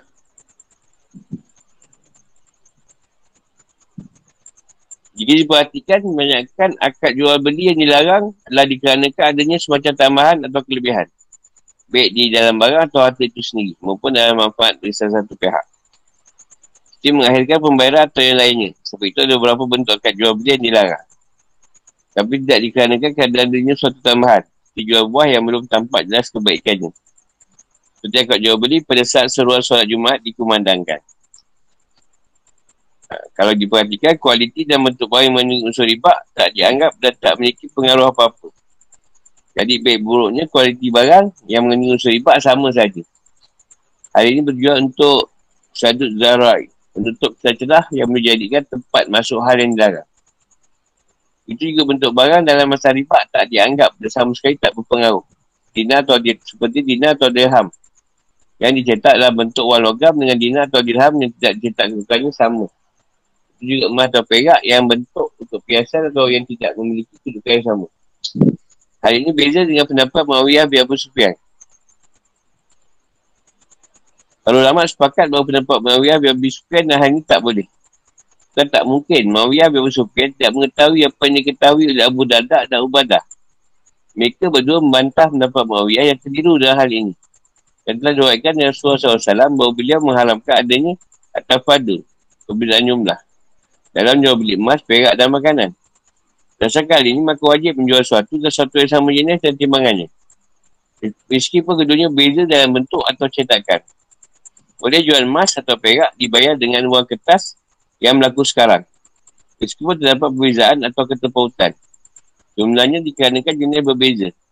Tapi dengan syarat harus secara kontan. Dan serah terimanya harus ketika masih dimanja akad. Ini bertujuan untuk menutup celah terjadinya hal yang dilarang. Dan kerananya adanya fluktuasi atau naik turunnya harga barang emas dan perak. Maka transaksi jual beli perhiasan di pasar-pasar perhiasan yang ada sekarang disyaratkan serah terima barang. Dan harganya harus secara kontan. Jika tidak, maka hukumnya tak sah. Hal ini bertujuan untuk menghindari munculnya perselisihan di kemudian hari.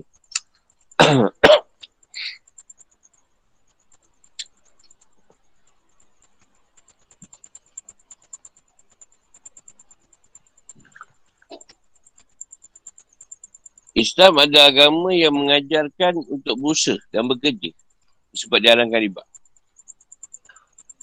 Islam adalah agama yang mengajarkan untuk berusaha dan bekerja, saling mengasihi dan menyayangi. Jaga keharmonian hubungan antara sesama. Jaga kebersihan jiwa dari perasaan benci, iri dan dengki. Serta agama yang mengajarkan untuk menjaga kebenaran dan keadilan. Islam melarang mendapatkan keuntungan dapat adanya usaha dan kerja. Menganjurkan untuk menderma dan beri pinjaman yang baik. Mengharapkan sikap memanfaatkan keadaan keperluan orang lemah. Melarang segala hal yang boleh memicu munculnya permusuhan, rasa benci dan perselisihan. Mencabut sampai ke akar-akarnya sifat dengki, hasut, asad dan rakus dari dalam jiwa. Mewajibkan mencari harta melalui cara yang sah dan halal tanpa mengandungi unsur kezaliman. Serta membenci keadaan pengakumulasian kekayaan tangan kelompok kecil orang tertentu. Penguasaan uh, orang kaya makin kaya. Bila riba ni. Jadi mereka membuka kendali nasi ekonomi banyak orang. Bahkan mereka mampu mempermainkan ekonomi satu negara dan umat.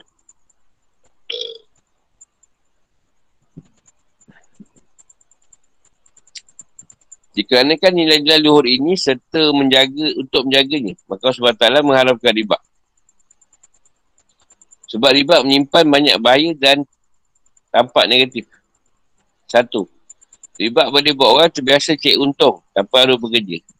Seperti dagang, kerajinan, pertanian atau pekerjaan profesional yang mulia yang jadi tuntutan kehidupan moden sekarang ini. Seperti profesion sebagai doktor, insinyur, farmasi dan pengacara. Dengan syarat harus bela kebenaran dan keadilan. Sejauhi cara-cara yang tidak benar dalam beri pembelaan dan menjauhi usaha membela orang yang salah agar boleh terlepas dari jurat hukum. Kali ini berarti orang yang merentih ke harta, ini orang yang kaya atau lintas darat adalah para vampire atau putih anak. Ha, yang mengisap darah orang lain yang bekerja keras. Dan mereka hidup dengan bergantung kepada sebuah sebuah kehidupan yang terus mengalir kekayaan kepada mereka tanpa harus bekerja. Iaitu dengan cara menyimpan harta mereka di bank dengan tujuan mendapat agama. Dua, riba adalah bentuk usaha meraup keuntungan tanpa harus mengeluarkan biaya pengganti. Agama mengharamkan mendapatkan harta dengan cara tidak sah. Ia mengandungi unsur zalim serta melarang sikap memanfaatkan keadaan orang yang lemah dan baru mengalami kekurangan. Tiga, riba boleh menjadikan tumbuh rasa benci, dengki dan hasad. Dan hati orang miskin tak ada orang yang kaya. Boleh menimbulkan pemusuhan dan perselisihan antara sesama. Kerana riba adalah sesuatu yang boleh membunuh perasaan. Saling mengasihi dan kesedaran untuk saling membantu. Boleh membuat seorang menjadi budak harta. Riba bagi segala dengan kelicikannya. Secara diam-diam menekam apa saja yang terdapat dalam kantong. Dan saku-saku orang lain tanpa mereka sedari. Empat. Riba adalah sesuatu yang, yang boleh merosak untayan tali hubungan antara sesama. Mengamputasi kesedaran untuk saling membantu untuk berikan pinjaman yang baik tanpa bunga serta melampah atau orang, orang miskin. Atau yang sedang memerlukan dia ia dalam keadaan benar-benar memerlukan bantuan. Lima. Riba mengakibatkan hancur nilai kemanusiaan. Memicu timbulnya persetujuan atau pergaduhan antara individu. Serta memicu sikap sewenang-wenang atau dispotisma terhadap ekonomi umat. Sedangkan secara khusus riba pada akhirnya bawa kepada jurang kehancuran dan kemiskinan. Dan taklah telah menegaskan bahawa dia akan menghancurkan harta riba dan menyuburkan sedekah. Kita telah akan menjelaskan di atas. Kehancuran tak ada menimpa pada orang yang bayarnya. Banyak para petani yang melakukan pinjaman pada bank-bank pertanian. Nasib mereka berakhir dengan kehilangan perlahan-lahan pertanian yang mereka miliki dan mereka terpaksa menjualnya guna untuk melunasi hutang. Sekaligus bayar bunga yang mereka tanggung. Kerana pertanian memerlukan banyak pembiayaan. Rentan terhadap bagi gangguan, hama, tanaman dan kekeringan. Itu juga dengan para pemilik industri dan perusahaan yang ambil pinjaman dari bank. Biasanya mereka akan merasa sulit mengembalikannya. Bahkan mereka tak mampu untuk bayarnya terutama pada tahun-tahun pertama di usaha yang mereka jalankan. Kerana mereka boleh mengembalikan pinjaman pokok tambah dengan bunga yang harus mereka tanggung. Kerana bunga yang ada akan terus bertambah dan menumpuk persamaan dengan berjalannya waktu. Sehingga bunga yang harus mereka bayar jumlahnya sama dengan pinjaman pokok. Yang 20k, bayar bunga pun 20k. Dan pengalaman riba, tak ada bedanya antara apa yang disebut pinjaman. Dia lagi teruk kot memot. Untuk pinjaman untuk industri dan pinjaman untuk bukan industri. Yang tak boleh mengambil sebuah pinjaman berbunga kecuali kerana suatu yang bersifat sangat darurat. Kerana benar-benar terpaksa. Ya, itu satu keadaan yang diyakini boleh menyebabkan al-halak, kebinasaan atau terlantar di tengah jalan atau keadaan terpaksa. Lainnya sifatnya sangat langka. Ada pun apa yang diklaim atau disahkan oleh para pemilik industri dan perusahaan sebagai suatu keharusan yang maksa mereka ambil pinjaman berbunga dari bank. Pada akhirnya tak boleh dikategorikan sebagai dari sifat darurat. Kerana yang mereka masukkan tidak lain adalah perluasan dan pengembangan daerah kerja dan industri mereka atau melengkapi pabrik dan perusahaan yang mereka kelolakan dengan alat yang canggih dan moden misalnya. Yang saya tak masuk ke segi darurat. Sesuai dengan kriteria-kriteria tetapkan oleh syarat. Ia tak boleh jadi alasan untuk membolehkan sesuatu yang diharamkan secara kati. Pasti dan jelas. Riba hukumnya adalah haram dan menjadikan harta yang dihasilkan tidak sah. Haram hukumnya mengambil sesuatu yang lebih dari harta pokok tak peduli banyak atau sedikit. Ini ditunjukkan oleh ayat Wa'in tuktum falakum ra'usu amwalikum. Dan jika kamu bertawabat dari mengambil riba, maka bagimu pokok hartamu. Ayat ini menunjukkan bahawa maka harta riba dan bekerja dengan cara riba adalah termasuk satu dosa besar. Kerana boleh menjadi sebab muka Allah SWT dan rasulnya. Diwaikan bahawa ada seorang laki-laki datang menerima Malik bin Anas Allah. Lalu berkata, Wahai Abu Abdillah, sungguhnya saya bilang seorang yang sedang mabuk. Lalu dia mengacau dan bilang bahawa dirinya ingin metik bulan. Metik bulan lah tu. Lalu saya berkata, saya bersumpah, istriku saya ceraikan jika memang sesuatu yang masuk ke mulut anak cu Adam yang lebih buruk dari arak. Lalu Malik bin Anna berkata kepada lelaki-lelaki tersebut, pulanglah kamu terlebih dahulu. Saya akan membahas permasalahanmu ini. Lalu esok harinya, laki-laki itu kembali datang menemui Malik bin Anas. Lalu Malik bin Anas berkata padanya, pulanglah kamu terlebih dahulu. Saya akan bahas masalahmu itu. Lalu keesok harinya, laki-laki tersebut kembali datang. Lalu Malik bin Anas berkata kepadanya, Isimu tertalak. Kata ketika membuka-buka dan mempelajari Al-Quran dan sunnah Nabi-Nya, saya menemukan ternyata tak ada sesuatu yang lebih buruk daripada riba. Kerana Allah SWT telah memberitahukan bahawa dia dan rasulnya akan menangis setiap orang yang berhubungan dengan riba. Cara bertaubat dari hati riba adalah dengan cara mengembalikannya kepada orang yang darinya riba tersebut diambil. jika tak ada, maka wajib berusaha mencarinya sampai ketemu. Lalu jika tetap tak ketemu juga, maka harta ribat tersebut disedekahkan. Dan hadiah pahalanya bagi orang yang darinya ribat tersebut diambil. Itu juga dengan harta haram yang dihasilkan dengan cara tak sah. Atau dengan cara yang mengandungi unsur zalim. Tema ketiga, memberi waktu tangguh. Sampai menjelaskan bahawa orang yang bertaubat dan mengambil ribat, maka bagi mereka pokok harta yang mereka miliki. Yang ada pada pihak yang butang.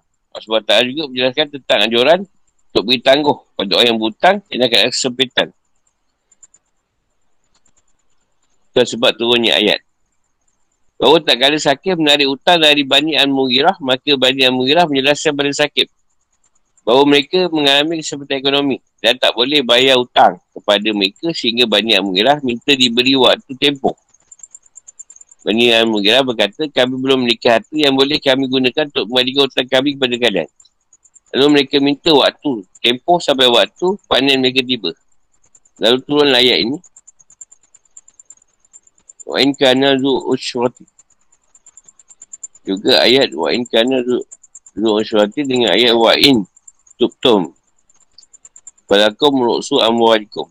Jelaskan, memberi pinjam memiliki hak untuk menagih pada orang yang meminjam. Dan dibolehkan yang memberi pinjaman untuk ambil cara paksa harta milik orang yang meminjam. Tunjukkan bahawa orang yang berhutang, eh, apa ni, kalau ia tak bersedia bayar hutangnya, padahal dia mampu untuk bayarnya, maka berarti telah bersikap berlalim. Allah SWT berfirman, Falakum ru'su Lakum Assalamualaikum.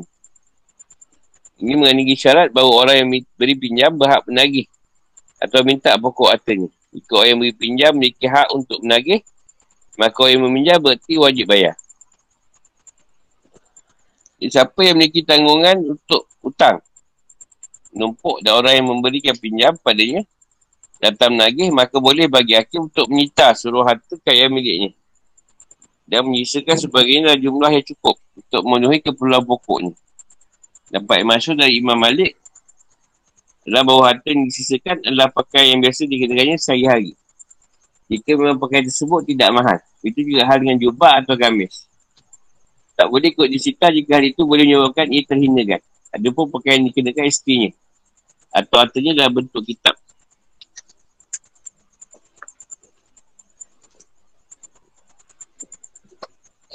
One.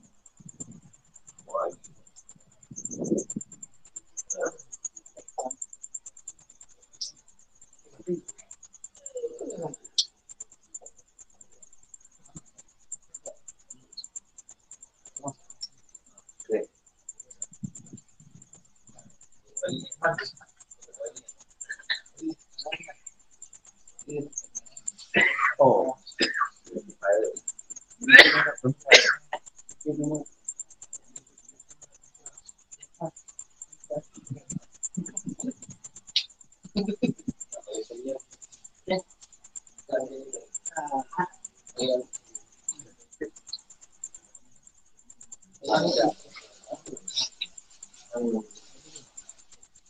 Yeah.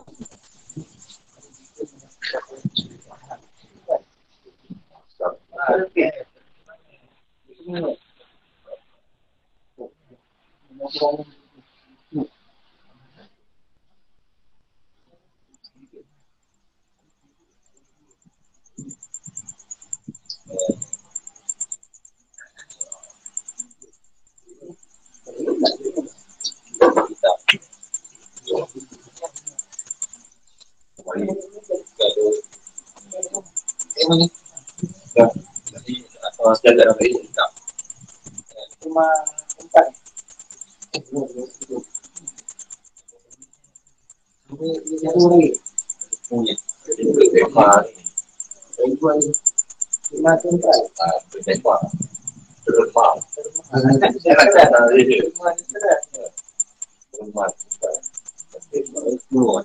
kasih.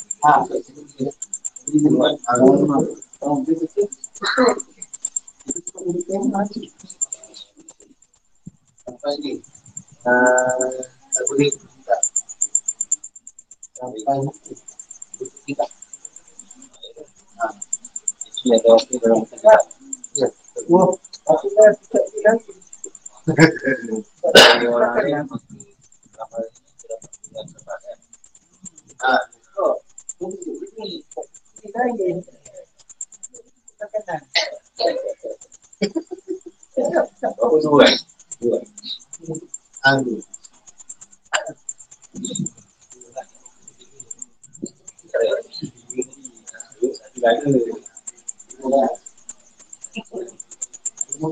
talking about.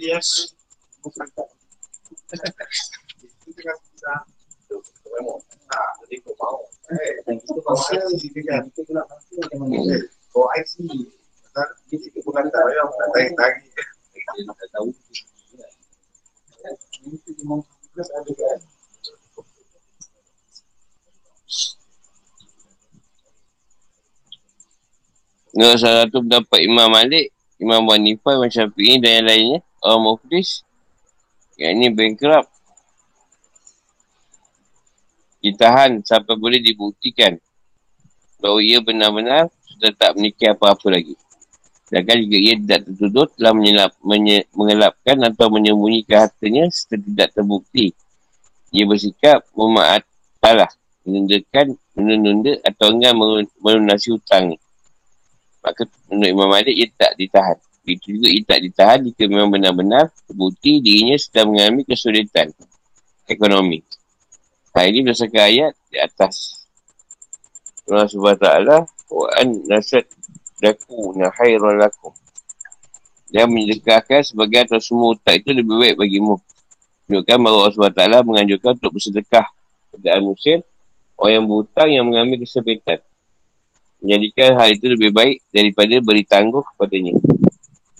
Di atas kami telah menyebutkan sejumlah hadis yang menjelaskan tentang keutamaan memberi tangguh kepada Al-Musir dan bebaskan hutangnya serta sebab besar padanya sisi Allah SWT. Orang yang bantu. Hutang ni, orang mana yang bantu. Tegak. Tema keempat, bahasa iman, amal dan soleh. Allah SWT memuji orang yang beriman taat kepada perintah menegakkan solat, menaikkan zakat, selalu bersyukur dan selalu berbuat baik pada makhluk. Allah Taala menjelaskan tentang pahala dan kemuliaan yang disiapkan untuk mereka. Dan bahawa pada hari kiamat mereka selamat dari bagian tuntutan.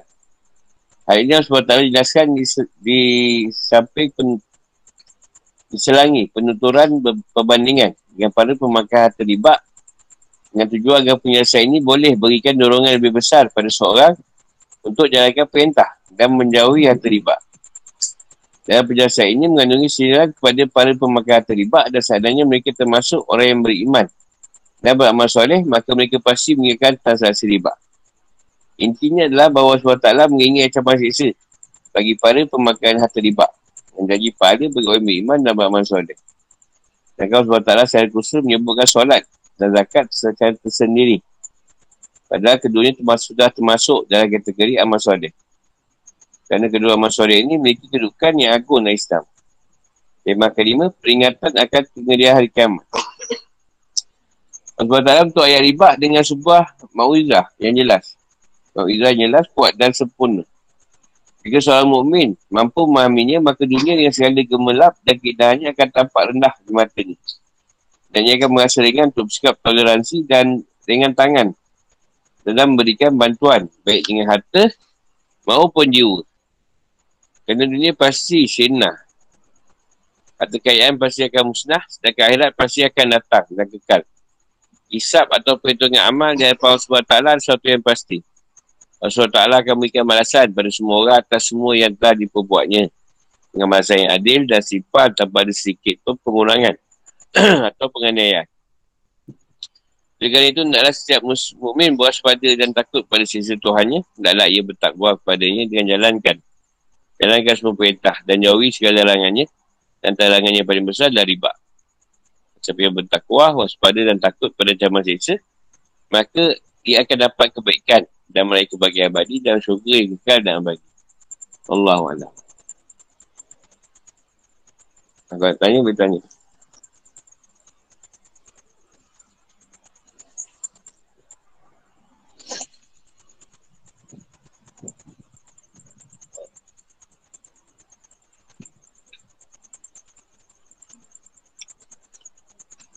Lah ni kita tak ada lagi mana. Sana libat, sini libat.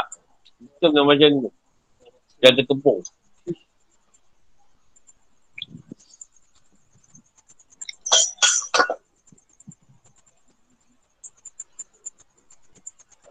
Tak ada apa-apa pun biasa. Pantang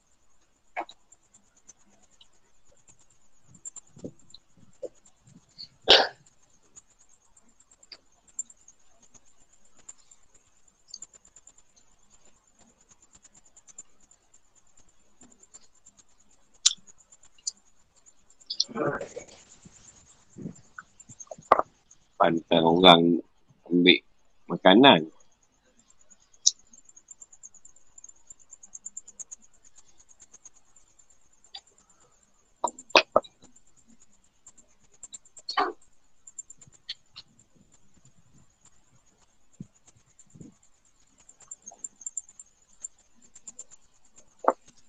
Pertanyaan?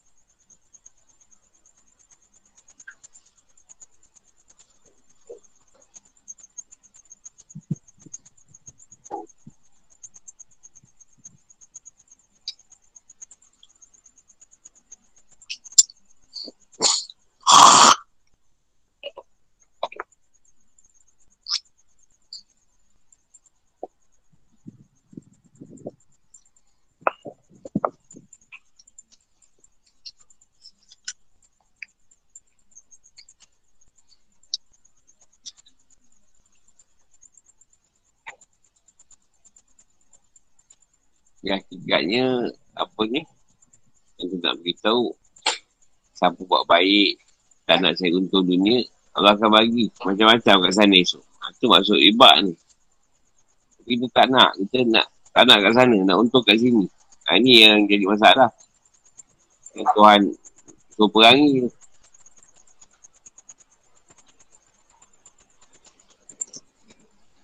Sebab dia macam menindas. Orang tak ada duit keperluan. Ha, bagi pinjam. Memang semua orang tak ada. semua orang tak ada. Ha, dia peluang kat situ. Semua orang tak ada.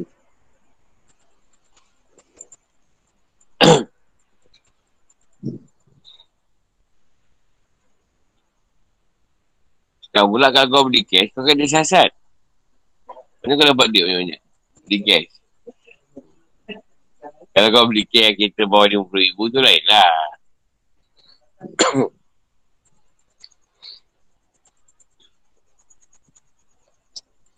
Yang kita nak habiskan, habiskan juga. Dia habis terhabiskan. Ingat nama esok.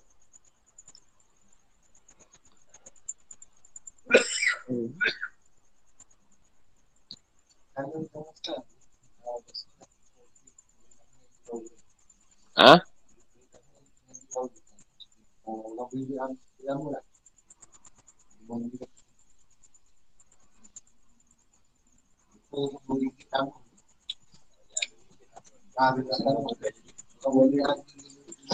Okey, ni aku nak cerita sikit lah pasal bundle.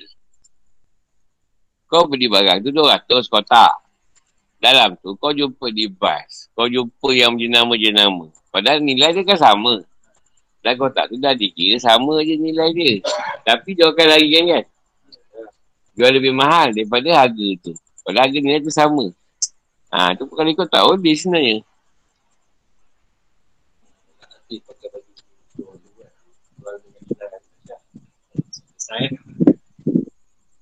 Tak tu bandel lah. Aku tak, aku tak salahkan macam orang tu dia beli harga dulu 100 lebih. Lepas tu nilai baju tu jadi tinggi. Dia macam lelokkan ke bida kan. Itu dalam keadaan barang tu beli mahal. Ini sekarang bandel. Kau beli 200, dapat lekat 300 lain baju. Dalam tu pula ada je nama di bas satu. Kau jual tu melebihi harga yang kau beli. Daripada yang kau beli tu keuntungan tu tadi. Ah, Di bas tu selai, dah sama dengan harga beli sekotak tu. Hmm. Macam mana kata boleh? Tak nipu je. Macam mana kita kata boleh? Ha, tu pun cerita. Benda tu jadi boleh.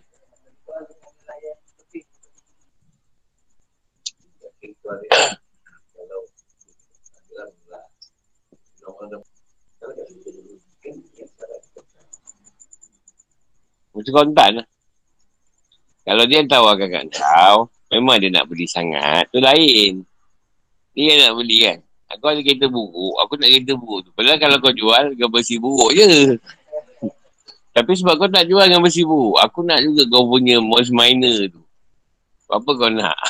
Ada tanya, apa kau nak jual? Kau cakap je lah, kau cakap dia bayar. Tak ada hal. Sebab dia yang nak. Kau pula memang berdegil, saka kuat dengan kereta tu. Sampai tak nak jual. Padahal tak boleh bawa lah pun. tak boleh bawa. Akan aku dah cerita aku jumpa tu kes tu. Alah tu, kereta yang kita dah hantar kat sana tu lagi. ha. Oh Allah, tak nak juga. Rupanya, satu duduk kat kereta tu. Ambil kita tu balik. Tak tahu dah aku nak buat macam ni. Mana aku nak buat? Semua sakit aku nak buang ni. Tak tahu lah. Sampai siarah. Kesara. Sekarang nampak benda kereta duduk kat belakang. Patut orang dia tak nak jual. Kereta dah bopus. Tak nak jual. Orang nak beli RM5,000 tu, kereta tu. Dah bopus bawah. Dia orang bawa dalam-dalam pintu.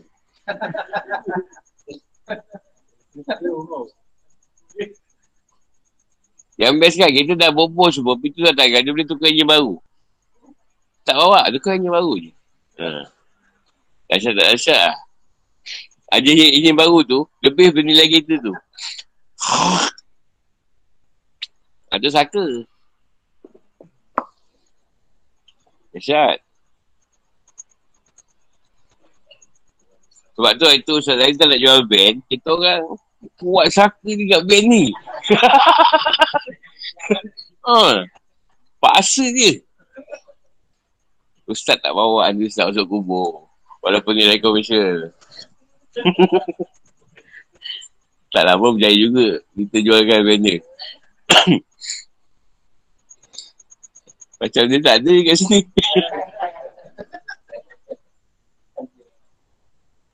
tak, dia memang ada nostalgia tu. Cuma dia ada satu part yang selalu saya tegur lah. Maknanya benda tu kena lepaskan. Sebab dia boleh menarik kita yang lain. Ha. Ha tu wish dulu tak ada ingat. Seksa. Hmm.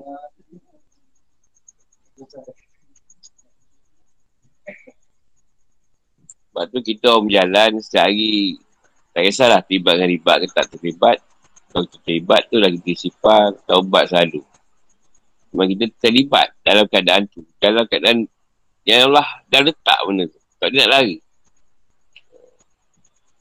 Dan pada yang berjalan, dia faham lah. Dia buat lah sifat taubat. Yang tak yang tak berjalan tu memang hal haram tak buat. Memang terlibat. Lagi suka. Lagi suka pula terlibat. Senang. Tukar kereta apa semua kan.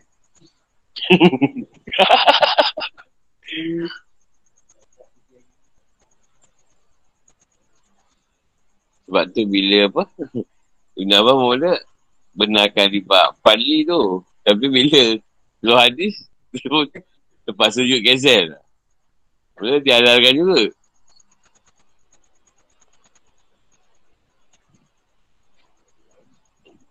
Dia nak tak salah. Ya akad kau sewa, kau pinjam, tak salah. Yang tuan tegur tu ribat tu. Dia menindas orang yang tak ada. Ha. Contohlah, dulu kita tak ada keperluan. Kita kampung, anak kau macam mana? Nila okey. Ha, okey, senang. Gaya balik situ je. Ini anak kau yang Kelantan, kau yang Kedah. Kan? Jadi keperluan pada tu dah meningkat. Naik bas, nak dah 10 nak naik bas. Berangkut-rangkut kan. Daripada madrasah ada kaki pergi bas stand, bas stand ni. Bas stand langkah.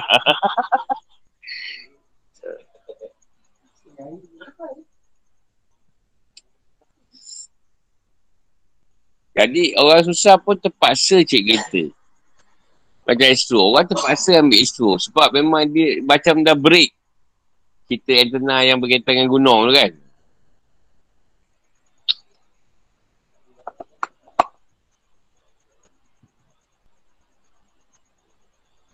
Yang dikatakan manusia cari untung dengan sebab kelemahan orang lain. Kau tak ada masalah. Kau nak buta tempoh masa mana. Cuma boleh tak dia bayar tu. Boleh tak kita beri tempoh. Beri apa? Masa dan peluang tak boleh bayar. Itu yang Tuhan tegur. Sebab Tuhan tahu yang nak beri rezeki, nak bayar hutang tu Tuhan juga.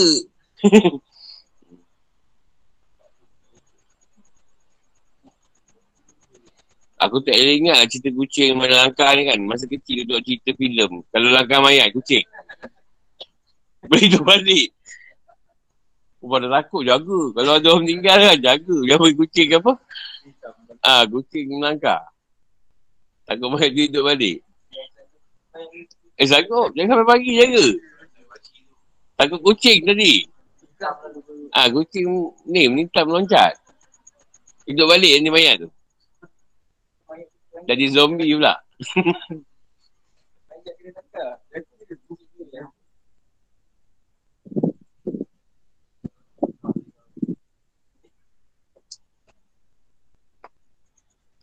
Faham ni ada soalan?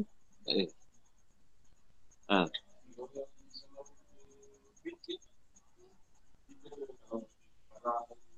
Hmm? Sekarang kau yang nak beli kan? Tak. Barang tu kita yang nak beli kan? Itu lain. Macam sekarang lah. Apa ni? Ada orang minat. Di mana orang minat jumpa aku. Nak beli barang tu kan? Ah, okay. Tak ada masalah. Tengok siapa yang ni. Tapi aku tak boleh jual melebihi keadaan nilai yang yang terlalu tinggi lah. Sesuai lah dengan keadaan tu. Takkan ganti kat 20k. Dia dah tumpuk. Baru berapa? Rupanya dalam kaca tu ada ni tertanam emas. Yang situ kau punya pun tak tahu.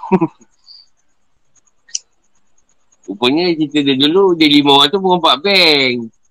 Kita letak abang lagi dekat kaca tu, aku pula terbeli. Uh, lima orang tak nak beli tu. Ah, tu filem itu.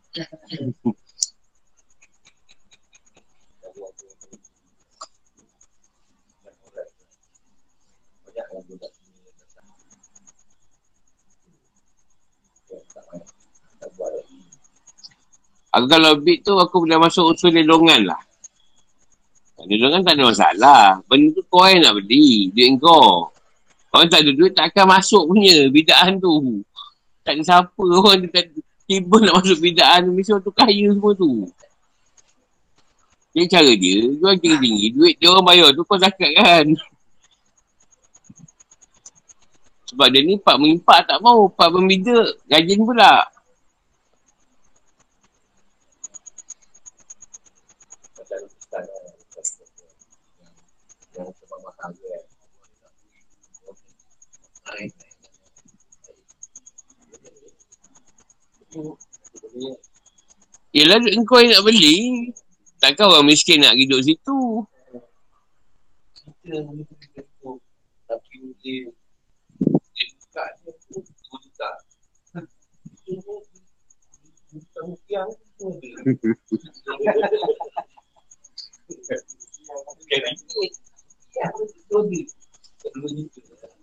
Ya tu yang tuan kata. Dan tentu orang kalau duit tu lebih kau beli tu. Berapa banyak orang miskin dapat rumah kan. Ha. Itu yang tuan nak macam tu sebenarnya.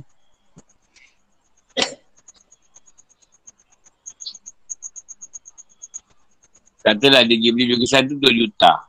2 juta banyak rumah. Yang dia boleh bagi kat orang susah sebenarnya kan. Tak kisahlah walaupun rumah tu kecil. Berapa tu.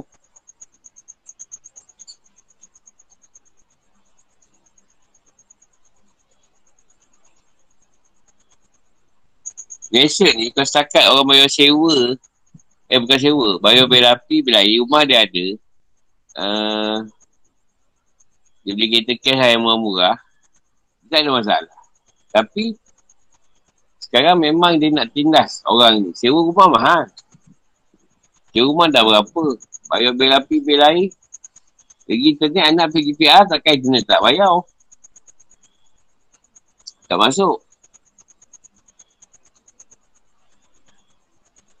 Paling tak pun beli kereta Pro atau Saga untuk buta kan. Paksa. Sebab selalu lepas berumah tangga, dia orang kan susah. Dan terpaksa berhutang. Dia orang senang sikit dalam masa lepas 10 tahun selalu. Senang sikit. Pun kalau dia tak boros. Kalau dia boros, uh, sampai mati pun tak senang.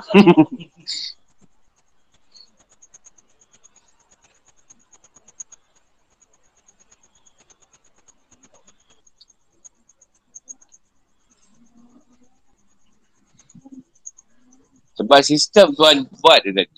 Dia nak, dia rasa nak ada orang susah. Dan sistem tuan, dia juga nak ada orang senang. Dan dia nak tengok orang senang tu orang susah. Tuan nak macam tu. Ha, dia nak macam tu. Sistem dia buat tu macam tu. Tak ada tak nak pula orang susah ni. Dia minta pula. Dia minta je lah. Ha, tuan tak nak juga macam tu. Usahalah dulu. Kau sihat. Segak apa. Kan jadi golo pula. Dah tampan body tahu apa. Kau di sini pula.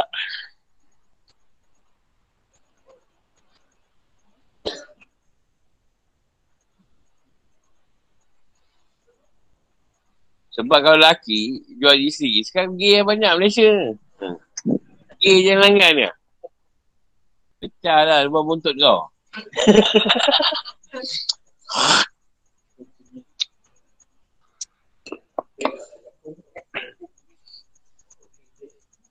Dia berak lawas lah.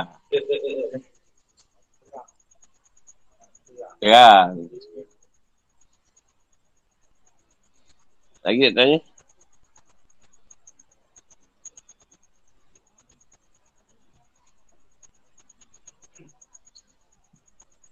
Eh, yang kita di Malaysia ni, dia orang sengaja tak terangkan sangat pasal kita di Bahak tu. Sebab dia orang dia orang tak nak orang rasa berdosa. Tapi kita kena cakap, benda yang kena cakap. Itu yang kita kata, siapa terlibat, dulu kita jahil tak tahu, kita terlibat, kita sifat lah. Saya dia sifat, boleh suat taubat, tak buat-buat. Tak tahu boleh suat tak taubat, dia sifat pun dah cukup.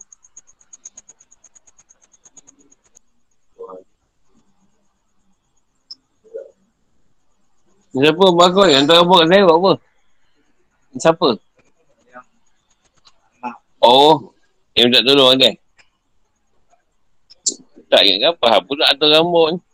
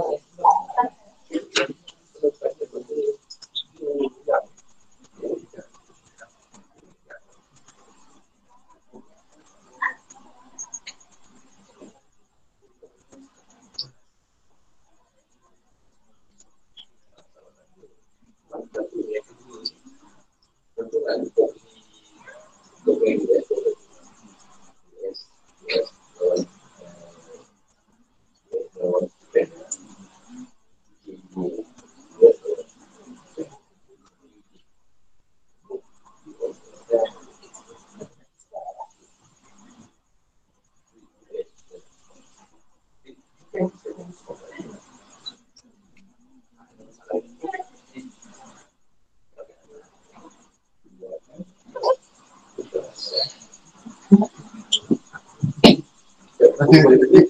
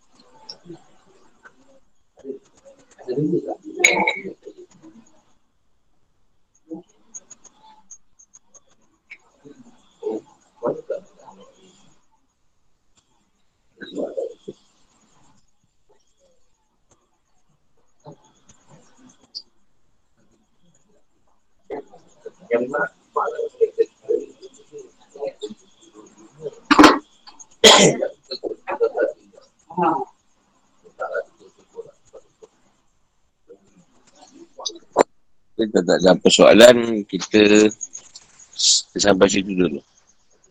InsyaAllah sama mana esok. Assalamualaikum warahmatullahi Assalamualaikum guru. Salam guru. Terima kasih. Oh, Brody dah sedap. Brody tunang kan nak Brody? Anak guru. Anak sulung. Terima kasih guru.